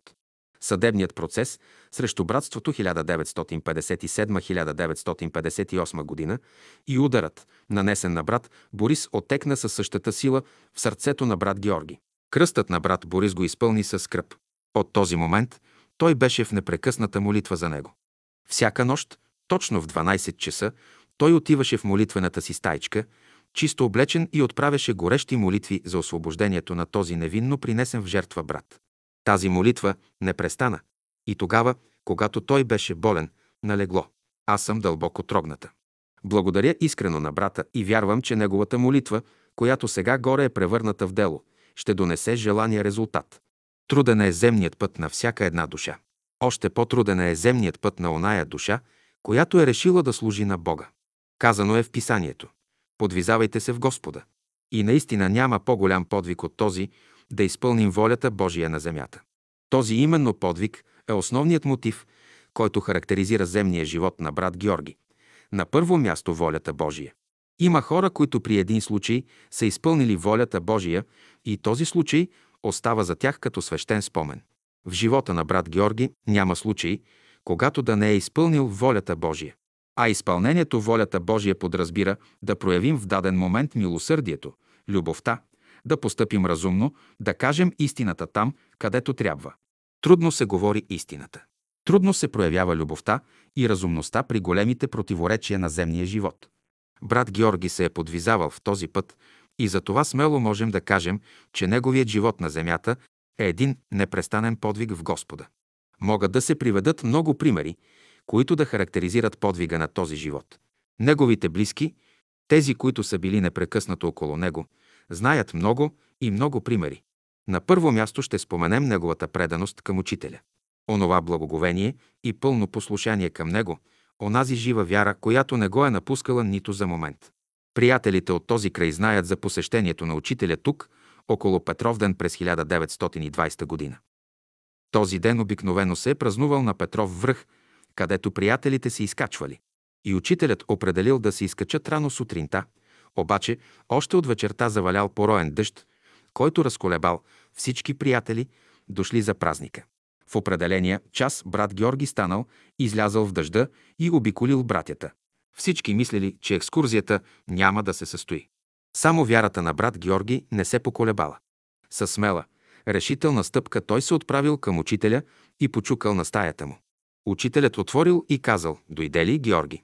И си влязал обратно в стаята. След малко светкавици и грамотевици раздират нощта. Подир малко учителят излязал и казал: Георге, я погледни, дали няма звезди на север. Това се повторило три пъти. И наистина поройният дъжд престанал и ивица светли звезди блестели на небето. Времето се оправило и всички отпразнували Петровден на върха. Този случай ще го чуете разказан по различен начин и всеки взема от него това, от което има нужда. Аз имам нужда от вярата на брат Георги. Застанал в дъждовната нощ пред вратата на учителя, настоявайки твърдо екскурзията да се осъществи.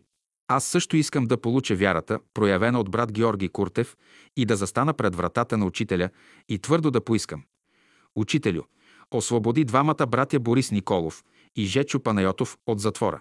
И знам, когато се добера до тази вяра, която имаше брат Георги Куртев, братята ще бъдат освободени. Аз искам такава вяра. И такава вяра е достойна за подражание.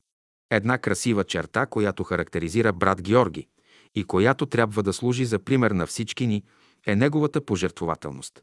Достатъчно е да споменем за подвига им с брат Боян Боев в болницата с холерно болни през войната. Случай, който е известен почти на всички. Жертвата, която направиха двамата братя там, спаси живота на осемстотин души. Брат Георги имаше голямо семейство, което изхранваше с мъка. Той заемаше скромната длъжност на фелдшер в града. Обаче попът Файтос, голям враг на братството, настанява друг фелдшер в града и успява да уволни брата. Но добрите дела създават и добри приятели. Онези граждани, които обичат брат Георги, щом се научават за станалото, стъпват на крак, извикват брата, изказват възмущението си от попа и му казват, че ще го върнат на служба. Брат Георги ги запитва: новият фелдшер има ли семейство? Като го уволнят, ще гладува ли? Отговарят утвърдително. Да, тогава, казва той, по-добре е аз да гладувам, и се отказва от службата. В онези години тази жертва се оценяваше много високо и струваше много скъпо на брат Георги. Този пример струва скъпо на всички. С брат Георги аз лично много малко съм общувала. Айтоския край аз посетих много късно, защото моето място в школата бе да бъда на изгрева и близо до учителя. До този момент брат Георги за мен беше само един добър брат. Но когато дойдох в тази мъничка обител, наречена градината, когато влезнах в горницата на тази малка къщичка, аз почувствах присъствието на Святия Дух. Това състояние на Святия Дух аз го познавах още през времето на Търновските събори, когато в горницата на учителя, учителят допускаше братята по десет човека да влизат и да правят колективна молитва пред една маса, на която бяха положени скрижалите на Бялото братство, а на стената беше окачена голяма цветна пентаграма. Учителят тук бе свалил Святия Дух и ние в Негово присъствие и на Святия Дух принасяхме своите молитви. Това състояние аз го познавам и от стайчката на изгрева, където живееше учителят. Бях изпълнена с благоговение и се изправих пред брат Георги и казах: аз долових в този дом и в това място нещо много хубаво. Позволи ми, брат, да ти целуна ръката. Брат Георги бе ръководител на братството в Айтоския край. Аз ще кажа. Той бе бащата на Айтоския край. Кого не е излекувал? Кого не е подкрепял материално? Неизброими са твоите красиви дела, брат Георге. За тях трябва да се напише цяла книга. Приеми нашата благодарност, нашата преданост, нашата любов. Ние се покланяме пред светлата ти памет и твоят живот ще остане винаги в нашите сърца. Желая всички ученици на учителя да бъдат като теб. Мария Тодорова. Март хиляда деветстотин шейсет и втора година. Забележка на редактора. Това слово е прочетено в Айтос по случай една година от заминаването на Георги Куртев. Девет месеца след това слово бяха освободени двамата братя Борис Николов и Жечо Панайотов от Софийския затвор на първи януари хиляда деветстотин шейсет и трета година. Вярата бе победила, смъкна веригите на Петра и го извади от затвора на Римската империя. Христовият дух в онези времена и в тази епоха действаше по един и същ начин, по закона на вярата, и раздаде всеки му според неговата вяра. Амин. Глава седемдесет и осма. Георги Куртев. Той беше от поколението приятели, които се бяха явили между войните около Балканската и Европейската война. Той беше съвременник на Боян Боев, Тодор Стоименов, Минчо Сотиров, Димитър Добрев, братя, които бяха преминали войните с Псалом деветдесет и едно, написан собственоръчно и зашит във военните куртки. Онова поколение имаше много опитности с учителя, и то тези живи опитности от категорията на живото Божие присъствие и проявление, опитности на онези в Евангелието. Може би, че това бяха усилни и тежки години, когато техният живот на фронта е бил в ръцете на небето, когато са преминали през войните на Косъм от смъртта и са се озовали след тях с купища опитности, които за тях бяха съкровени и живо изявление на Бога. Тези приятели имаха жив, непосредствен контакт с Божественото чрез Неговото изявление, чрез дух и сила. Това беше довело от тях една непоклатима увереност към учителя и знаеха много добре кой бе учителят и защо и за какво бе дошъл на земята. Те бяха стожерите, около които се завъртя гумното, за да се вършеят снопите жито през цялата школа. Аз смятам, че без тези живи опитности, без живото познание на Христа отвътре, те не биха могли да издържат нито ден в тяхната половинвековна дейност като ученици на школата. Ние дойдохме като младежи и с нас се отвори школата през хиляда деветстотин двадесет и втора година.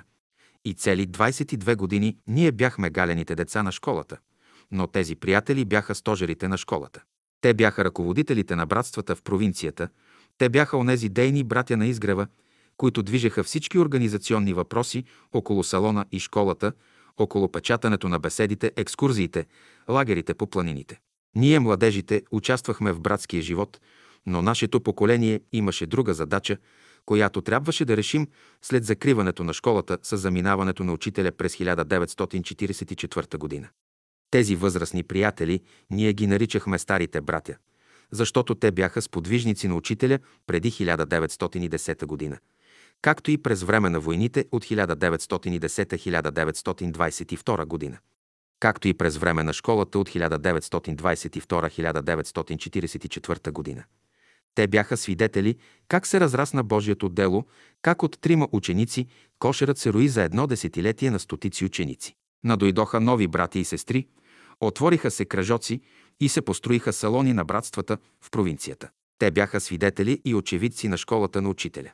Те бяха онези, които присъстваха и носеха тялото на учителя на тридесет и първи декември хиляда деветстотин четиридесет и четвърта година, когато трябваше да бъде погребан. Някои от тях доживяха да видят как бе погребан и унищожен и изгрева. Такава съдба доживяха малцина. Едни от тях бяха Жечо Панайотов, Иван Жеков и Пеню Ганев.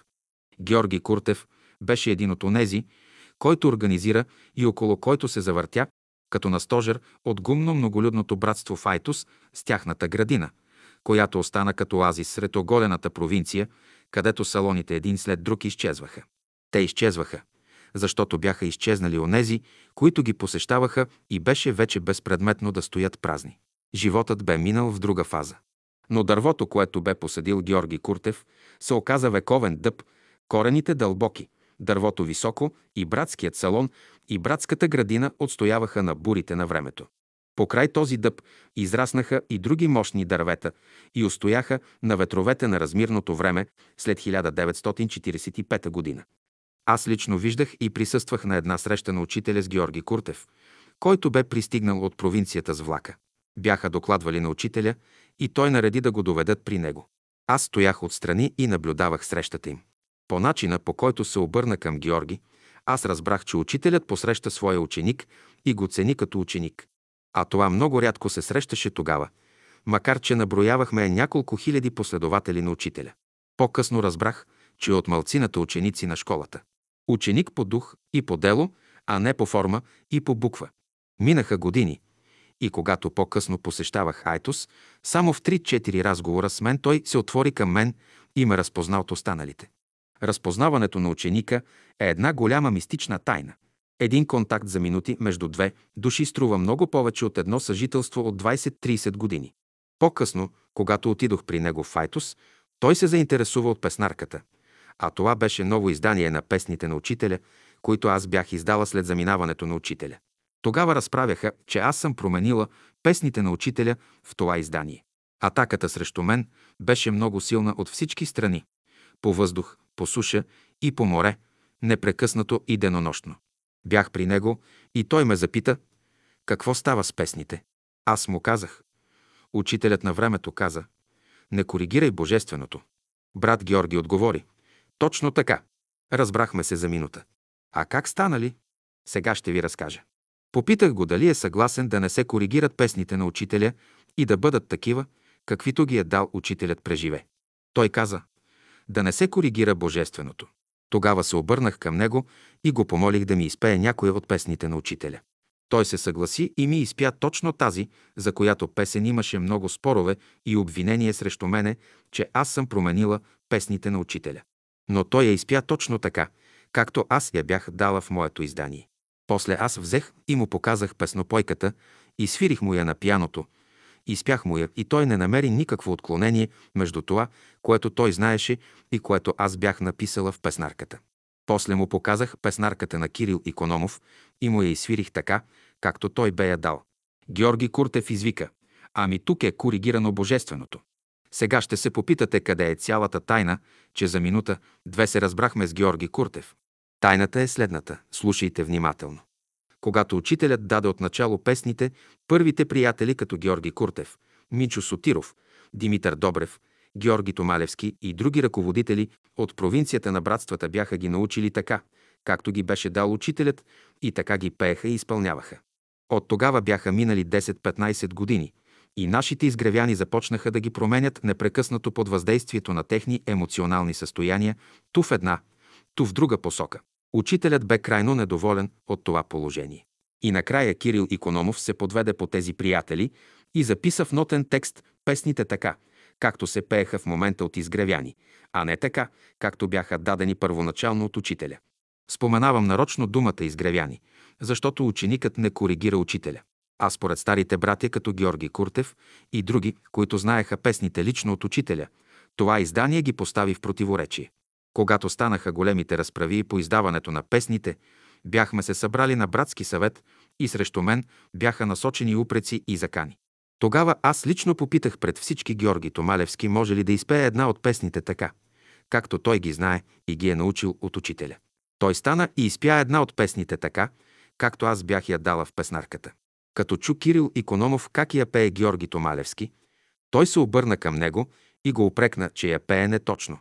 А Георги отговори: „Прощавай, Кириле, но тази песен лично учителят ми я е пял десет пъти, докато я науча.“ Икономов не издържа и напусна съвещанието. А Томалевски през цялото време беше поддържал Икономов и неговата теза, но тук, без той да иска, застана на страната на истината. Защо ли? Томалевски беше се оженил, заради жена си се отклони от школата и го нямаше десет години на изгрева. Но беше запомнил песента така, както беше я научил от учителя. Така аз хванах първите братя и те разбраха веднага цялата истина. Да не се коригира божественото, те ми бяха най-голямата опора. Всички се очудваха, защо те ме поддържат и защитават. Последният път, когато отидох в Айтос, той беше в градината. Беше сам, остарял. Поговорихме и аз го попитах как се подвизава в Господа, а той отговори: „През деня работя, а през нощта се моля, за да преуспее работата ми през следващия ден.“ След това той ме покани да влезна в неговата молитвена стайчка. Влезнах в нея и усетих нещо особено, една духовна атмосфера. Той ме заведе да се помоля там. Остави ме сама. Аз много бърже влезнах в молитвено състояние на духа. На отиване аз му благодарих и казах: „Брат Георги, благодаря ти, че имах възможност да изпитам нещо от духовната чистота в твоята стайчка.“ Разделихме се. Аз вървях и плачех. Знаех, че това беше последната ми среща с един от истинските ученици на учителя. Аз много пъти съм влизала в горницата, в вилата на Търново през съборите хиляда деветстотин и деветнадесета до хиляда деветстотин двадесет и втора година. А там бяха поставени скрижалите на духа и познавах много добре онова вътрешно състояние на духа. Бях допусната от учителя много пъти да посещавам неговата стайчка на изгрева и много пъти ме е оставял да се моля в нея.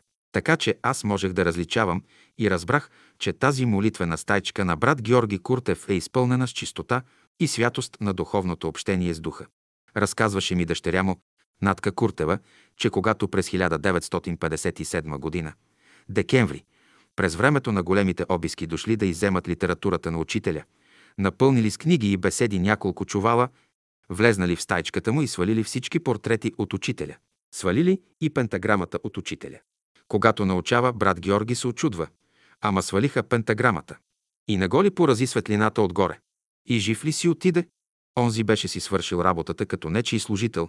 Беше му заповядано да го извърши, а отговорността за това беше някъде на друго място. Георги Куртев застава срещу празното място, където е стояла по-рано пентаграма и се разридава като дете. Наоколо е имало братя и сестри, картината е била потресающа. Брат Георги е плакал не за себе си, не от себе си, а е плакал, че негови сънародници, българи по потекло, са посегнали на една светиня и на скрижалите на Бога. Тези скрижали бяха дадени не в пустинята на Израил, не на планината Синай, а бяха дадени тук, на българска земя от българин, в чието тяло е бил Всемировия учител и над него е бил духът на Бога. Тогава друг българин е прострял ръка, за да оскверни тези скрижали на Бога, като ги унищожи. Плачел брат Георги от обида, че е българин и чрез българин се посяга и се кощунства върху скрижалите на Бога. Свещен плач за свещени неща. Свещен плач за свещените скрижали на Бога. А там бе написано: „В изпълнението волята на Бога е силата на човешката душа.“ Както той, така и останалите братя от първото поколение доживяха да видят това посегателство срещу учението и словото на учителя. Те останаха твърди и отстояха до край като ученици на школата. Той бе ученик на школата на учителя. Аз видях това и се убедих в това. А неговите дела и спомените на неговите съвременници говорят много повече от мен. Опитностите на този ученик са опитности от вяра и дух към делото и словото на учителя. Опитността на един ученик е опитност на цялата школа. Това е основният закон на школата. защото ние сме верига от души. Едни слизат, други се качват и създаваме видимата и невидима школа на бялото братство. Бог царува на небето, Бог царува в живота. Да бъде името му благословено. Амин. Мария Тодорова. Записал доктор Вергилий Кръстев. хиляда деветстотин седемдесет и втора година. София. Глава седемдесет и девета. Истинското подвизаване. В школата на учителя всеки ученик си имаше своето място. То беше специфично за него, съобразно неговия път и неговите възможности. Друг не можеше да заеме неговото място. Това място бе определено от учителя. Ако някой се опиташе да заеме друго място, за което не бе подходящ, тогава върху този брат се изсипваха купища неразбории и накрая неговият опит ставаше опитност на цялата школа със своите изводи, защото тя се подчиняваше на строго определен закон.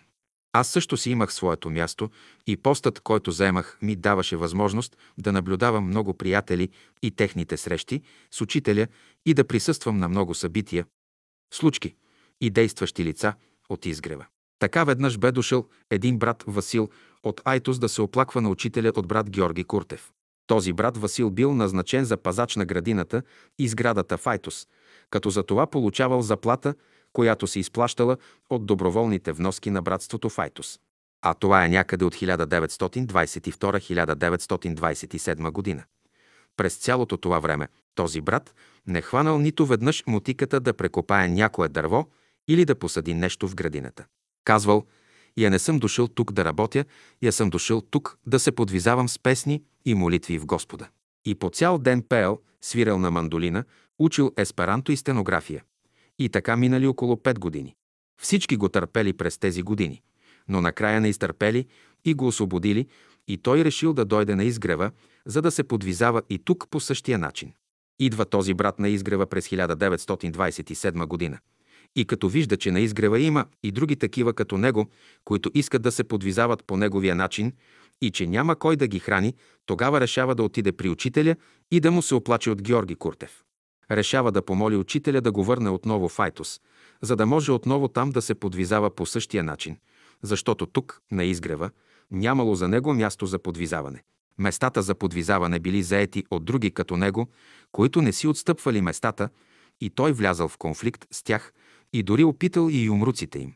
Нали разбрахте, че всеки си имаше място на изгрева и никой не си го отстъпваше доброволно, нито пък със сила. Само учителят беше този, който можеше да променя местата на учениците. И при този случай аз присъствам на целия този разговор и слушам как подробно разказва този брат Васил, а учителят го слуша най-внимателно. И слушва го и накрая му казва: «Рекох, сега аз ще ти дам един метод за духовно подвизаване в Айтос». «Слушам, учителю», радостно възкликва Васил и с радост и с отворени очи се взира в лицето на учителя. Учителят започва да говори бавно, като отмерва всяка една своя дума в строго определен ритъм. Методът е следният. Отиваш в градината на Айтос и започваш да се молиш с Отче наш. Но тази молитва се казва последния начин. Заставаш изправен и казваш Отче наш. После се навеждаш и с двете ръце хващаш дръжката на мотиката и я издигаш над главата си и казваш: «Който си на небесата», и после замахваш с мотиката към земята и правиш първата копка и казваш: «Да се свети името Твое», после вдигаш мотиката над главата си, казваш: «Да дойде царството Твое», после правиш с мотиката втората копка и казваш: «Да бъде волята Твоя», вдигаш отново мотиката над главата си и казваш: «Както на небето», и правиш с мотиката третата копка и казваш: «Така и на земята». След това започваш да вдигаш мотиката до височината на очите си и продължаваш да се молиш: «Хлябът наш насъщни, дай го нам днес», и копаеш с мотиката по земята и казваш: «Прости ни дълговете наши». После отново вдигаш мотиката до височината на очите си: «Както и ние прощаваме на нашите длъжници». Копаеш с мотиката по земята и казваш: «И не въведи нас во изкушение». Накрай отново вдигаш мотиката и казваш: «Но избави нас от лукава го», копаеш отново и казваш: «Защото е Твое царството, силата и славата вовеки. Амин». Така повтаряш сто пъти тази молитва. На стотния път ще кажеш: «Бог царува на небето, Бог царува на земята, Бог царува в живота, да бъде името му благословено». Ако искаш много да се подвизаваш, както досега, можеш да повтаряш молитвата по цял ден, по сто пъти сутрин, на обед и вечер, всичко триста пъти. Братът слуша и гледа като онемял. Аз едвам сдържам смеха си. Нещо в мен лудо се смее и вика: Осанна във висините. Благословен е този, който иде в името Господне. Учителят го гледа сериозно. Братът се окопитва и казва: Учителю, вие не ме разбрахте. Аз дойдох да искам от вас да накарате брат Георги да ме върне на градината. Учителят го гледа строго и му казва: И мене ме е страх от брат Георги Куртев. Иди и ти го помоли, ако те приеме, защото аз не мога да му кажа. Кажи му само каква молитва съм ти дал. Ама, учителю, аз искам да се подвизавам в Господа. По-хубаво подвизаване от тази молитва няма в света. Ще работиш и ще се подвизаваш. А тъй, без работа, кой ще те храни? Нали си чувал, че лозето не ще молитва, а иска мотика? А аз ти дадох и молитва, и мотика. Брат Васил стана и си излезна. Върна се Файтус и отишъл и разказал всичко на брат Куртев, как учителят не го разбрал и как вместо да му даде метод за подвизаване, му дал превод на Отче наш на езика на мотиката. А къде е по-горен човек от мотиката? И къде е по-горен човекът от молитвата? Не пасват. Не се свързват тези две нещо според брат Васил. А брат Георги Куртев слуша и сълзи се наливат в очите му. Той гледа брата и вижда величието на учителя и словото му. Вижда и как е разрешил учителят задачата с брат Васил. Ако брат Васил бе започнал да се моли с Отче наш с мотиката, брат Куртев би го приел отново и би му дал условия да се подвизава в градината с метода на учителя, с молитва и мотика. Но той отказа. Такива случаи имахме много по наше време. Ще ги има и по ваше време. Това е един от примерите, когато словото на учителя можа да стане плът и кръв и живот за душите, които са готови. А такава готова душа бе брат Георги Куртев. Мария Тодорова. Записал доктор Вергилий Кръстев. хиляда деветстотин седемдесет и втора година. София. Глава осемдесет и едно. Религиозно и духовно съзнание. Братският живот беше много интензивен както на изгрева, така и в братствата по градовете. Непрекъснато идваха братя от провинцията за срещи с учителя и правеха контакти и запознанства с нас. Те се подслоняваха по за няколко дни при нас и после си заминаваха, като настойчиво ни канеха да ги посетим. Понякога се събираха братя и сестри и по групи посещаваха братствата в провинцията. Тогава се пееха песни, разказваха се новини от изгрева. Всеки носеше нещо в себе си от словото на учителя и го предаваше на онези, които го очакваха и бяха готови да слушат. Само готовите души могат да слушат и виждат. Ние бяхме една жива верига и всеки приемаше и предаваше онова, което бе възвишено и облагородяваше както самия него, така и другите. Така една група софиянци посети братството в Айтос Цигулка с песни и разговори. Завърнаха се след десет дни и веднага посетиха учителя да разкажат какво са видели и какво са чули. Обикновено всеки, който отиваше в провинцията, се обаждаше на учителя и смяташе за свое задължение при завръщането си оттам отново да го посети. Идват приятелите и разказват за преживяването и споделят с учителя, че това са най-прилежните ученици в провинцията, което бе вярно според мен, както и за всички съвременници и очевидци по това време. Аз стоя и слушам и наблюдавам учителя. Учителят ги погледна съвсем по-обикновено му и каза: Тези души са с религиозно съзнание. Ами как така, учителю? Те са толкова предани, толкова сърдечни, толкова усърдни в делото, казва една сестра. Учителят я поглежда строго и продължава. Ученичеството започва с пробуждането на човешката душа в търсене контакт с Бога и живот за Бога, което е проявената Божия любов към себе си, към ближните си, към враговете си и към Божествения дух. А това означава пробуждането на човешкото съзнание, навлизане в свръхсъзнанието, което е път на ученика и е фаза и състояние на ученичеството. Ученикът борави и живее с космическото съзнание. А всички уния души в Айтос с религиозно съзнание трябва да преминат от него в духовното съзнание и чак тогава да преминат в свръхсъзнанието или космическото състояние на съзнанието, което е пътят на ученика. А до тогава има дълъг път да се извърви от тези души. А всяка душа е лъч от светлината на Бога. И всяка душа е ценна за Бога. Този случай ме накара в последствие да обърна по-голямо внимание на въпроса за религиозното и духовно съзнание у човека. Години наред записвах такива случаи, онези състояния, през които всеки един от нас минаваше ежедневно през материалистичното съзнание, през религиозното съзнание в стремеж да се добере до духовното съзнание. А пътят на ученика преминава през духовното съзнание и се добира до свръхсъзнанието, където се намира школата за учениците от Бялото братство. Защото Божественият дух пребивава в святост и мир. А това е светът на истината, откъдето слиза словото на учителя Бейнса Дуно, всемировият учител. Мария Тодорова. Записал доктор Вергилий Кръстев. хиляда деветстотин седемдесет и трета година. Глава осемдесет и две. Души в почивка. Когато се започна да се строи сградата на салона на Изгрева през хиляда деветстотин двадесет и седма година, изведнъж на поляната на Изгрева изневиделица се изсипаха двадесет-тридесет братя с бели ризи, червени пояси и черни потури и започнаха да работят без всякаква суетня, ден и нощ. Бяха и зидари, и дюлгери, изидаха сградата, измазаха я, покриха я и присъстваха на съборните дни през август на хиляда деветстотин двадесет и седма година. Съборът се състоя в новопостроения салон. Учителят седеше вътре на стол пред катедра и оттам говореше своята беседа, макар че нямаше още сложени врати и прозорци на салона. Има запазени снимки от това време. Едни седят вътре, а други са изправени и слушат пред прозорците словото на учителя. Та онези, които построиха салона на Изгрева, не бяха братята от София, а братята от Еитоския край, които бе изпратил брат Георги Куртев. Това трябва да се знае много добре както от софиянци, така и от айтозлии. Защо точно така стана, че айтозлии построиха салона? Никой не можа да каже. А това не беше случайно. Именно те да построят салона на Изгрева.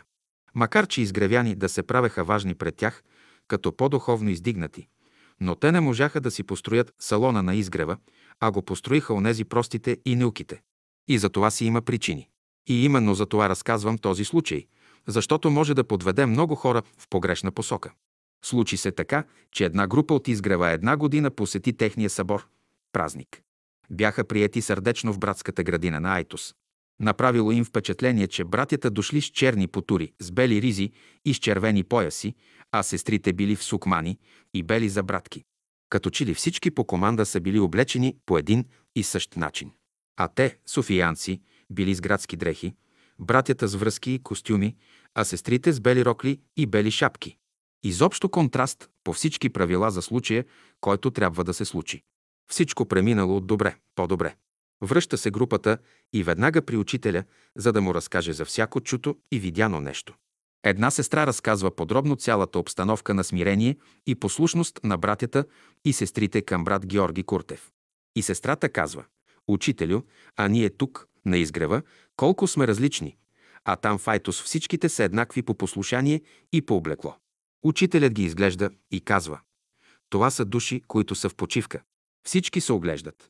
Нещо ги попарва и техният вътрешен възторг охладнява и те си излизат един след друг от стаята му, като му целуват ръка. Минаха няколко дни и ние не можехме да проумеем и разберем казаното от учителя. Един ден, както се бяхме събрали около учителя, се водеше разговор за преражданията и една сестра попита учителя: «Ами брат Ради, кой е по прераждане?» Всички се изсмяха. Брат Ради беше градинарят на Изгрева.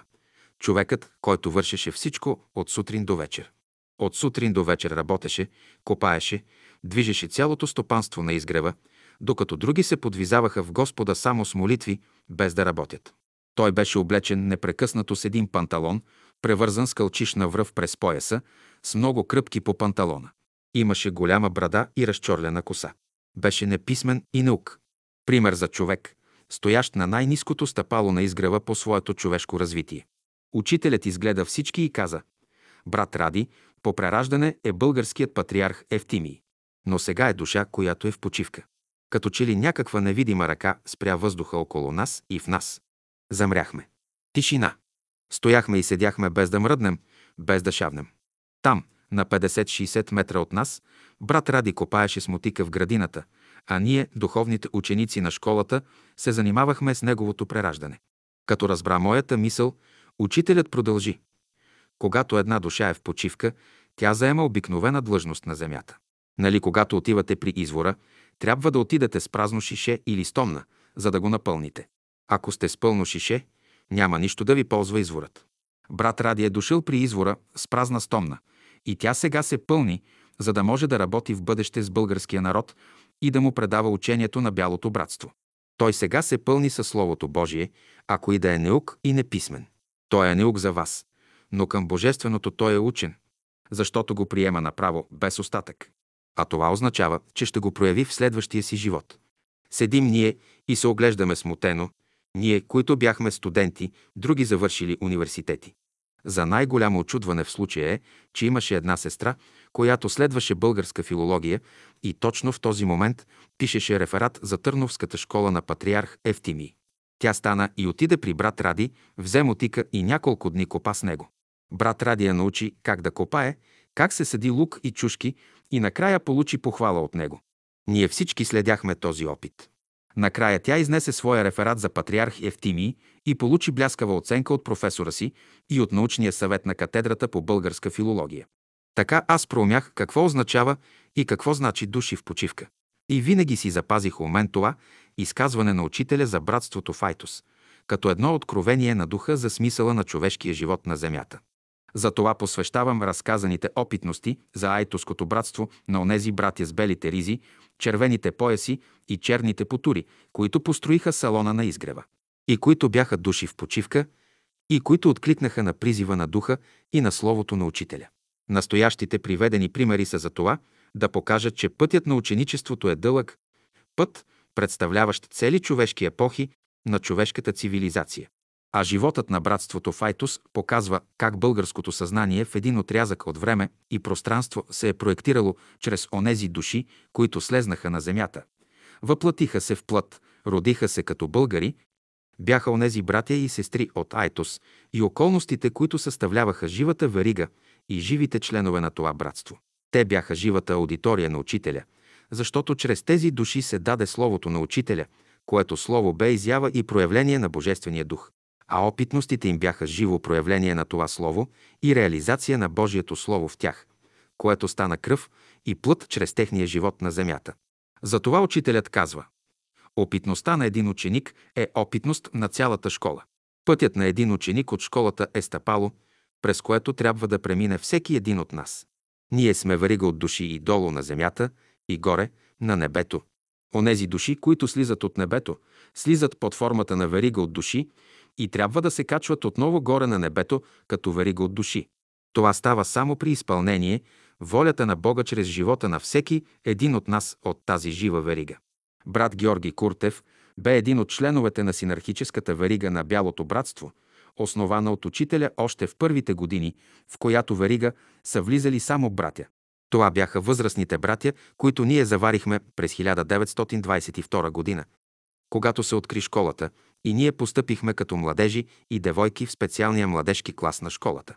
Тази синархическа верига работеше при строг, определен от учителя наряд, като в строго определени дни и дати от всеки месец на годината те заставаха в строго определен час и минута и произнасяха строго определени молитви, определени от учителя от представения им наряд.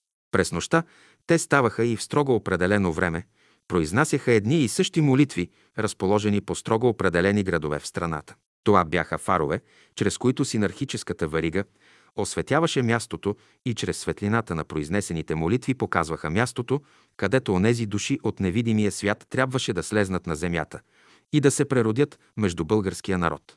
Тази синархическа верига действаше още от самото начало на първите събори и чрез тази верига нашето поколение, което дойде през хиляда деветстотин двадесет и втора до хиляда деветстотин четиридесет и четвърта година, в школата на учителя успя да намери мястото, където да се приземи между българския народ и да се родим като българи. Ние дължим много на членовете на тази синархическа верига. Те бяха светещите фарове в бурното море и непозната земя, където трябваше да слезем като верига от души. Ако за някой е очудващо, че айтоското братство бе най-многолюдно, това се дължи на брат Георги Куртев, понеже неговата молитва е била толкова силна и светлината толкова голяма, за да могат да дойдат и онези души, които са в почивка, но които трябва да дойдат, за да могат да направят общение с Божествения дух и да напълнят своите празни шишета, изтомни от извора на словото на учителя. Това е най-голямата заслуга на брат Георги Куртев. Амин. Мария Тодорова. Записал доктор Вергилий Кръстев. хиляда деветстотин седемдесет и втора година. Спомени на Борис Николов. Георги Куртев и Божието изявление. Глава осемдесет и три. Божието изявление. Невидимият свят се изявява и чрез мъртвата природа. Явленията тук не са само механични. Някои от тях са изпълнени със съдържание. Едно невидимо присъствие се чувства в тях. Един разумен свят ги направлява и говори чрез тях. Който може да чете, ще разбере какво иска той да му каже. Преди години учителят беше на Сините камъни, в Сливенския Балкан, с група приятели, край буйния извор Кушбонар. Сутринта, като се миеше, учителят посочи на запад три облачета и каза: «Днес ще имаме гости, трима души». И наистина, същата вечер пристигнаха от София трима възрастни братя, тръгнали инкогнито, никой да не ги знае. Друг път, при една екскурзия, ние имахме всички възможни пречки. И от транспорта, и от времето. От вечерта заваля дъжд, тежки облаци надвиснаха ниско над земята. Студено, кално, неприветливо. Някои от приятелите се отказаха да тръгнат в такова време. Беше уговорено да се тръгне в три часа сутринта, още в тъмно, за да се стигне за изгрев слънце на върха Петров връх. Братът Георги Куртев, който щеше да придружава учителя, въпреки дъжда, се явява на време. Учителят е готов, чака го, а дъждът вали из ведро. Учителят казва на брата: «Погледни на изток, не се ли вижда нещо?» Братът поглежда, нищо не се вижда. Учителят казва: «Почакай малко», и влиза в стаята си. Блясва мълния гръм, разтърсва къщата. Учителят се показва от вратата и казва: «Я погледни пак на изток». Братът казва: «Нищо не се вижда». Учителят пак влиза в стаята си. Три мълнии една след друга и гръм разтърсват земята. Учителят излиза и казва: «Я погледни пак». Поглежда братът, на изток се прояснява малко. Учителят казва: «Тръгваме». Учителят и брат Георги тръгват в дъжда, а той още вали. Те минават покрай възрастните братя, които са от Бургас и които трябва да тръгнат с тях на Петров връх. Брат Петко Епитропов казва: «Аз в такъв дъжд не ходя». Но двамата тръгват нагоре по дъжда, който леко започва да намалява. По едно време настигат група сестри, които също отиват на върха, а между тях баба Иванка, възрастна сестра. «Е, Иванке, къде в той време?» пита брат Георги. «На върха отиваме». «Ами много дъжд». «Дъжд, не дъжд, отиваме. Един път ни е дошъл учителят тук, че ние да останем и да не отидем с него на върха. И бабите не искат да чуят и знаят за дъжда». Като вървят нагоре, дъждът изведнъж спира. А на върха дошли братя и сестри сталиги от селата. Че като наклали едни огньове, че като турили едни казани и се дига пара от тях. Всичко приготвено за празника. Времето се оправя. На изток се освобождава небето от облаците. Появява се слънцето и има чуден изгрев. И наричат върха Петров връх на името на учителя.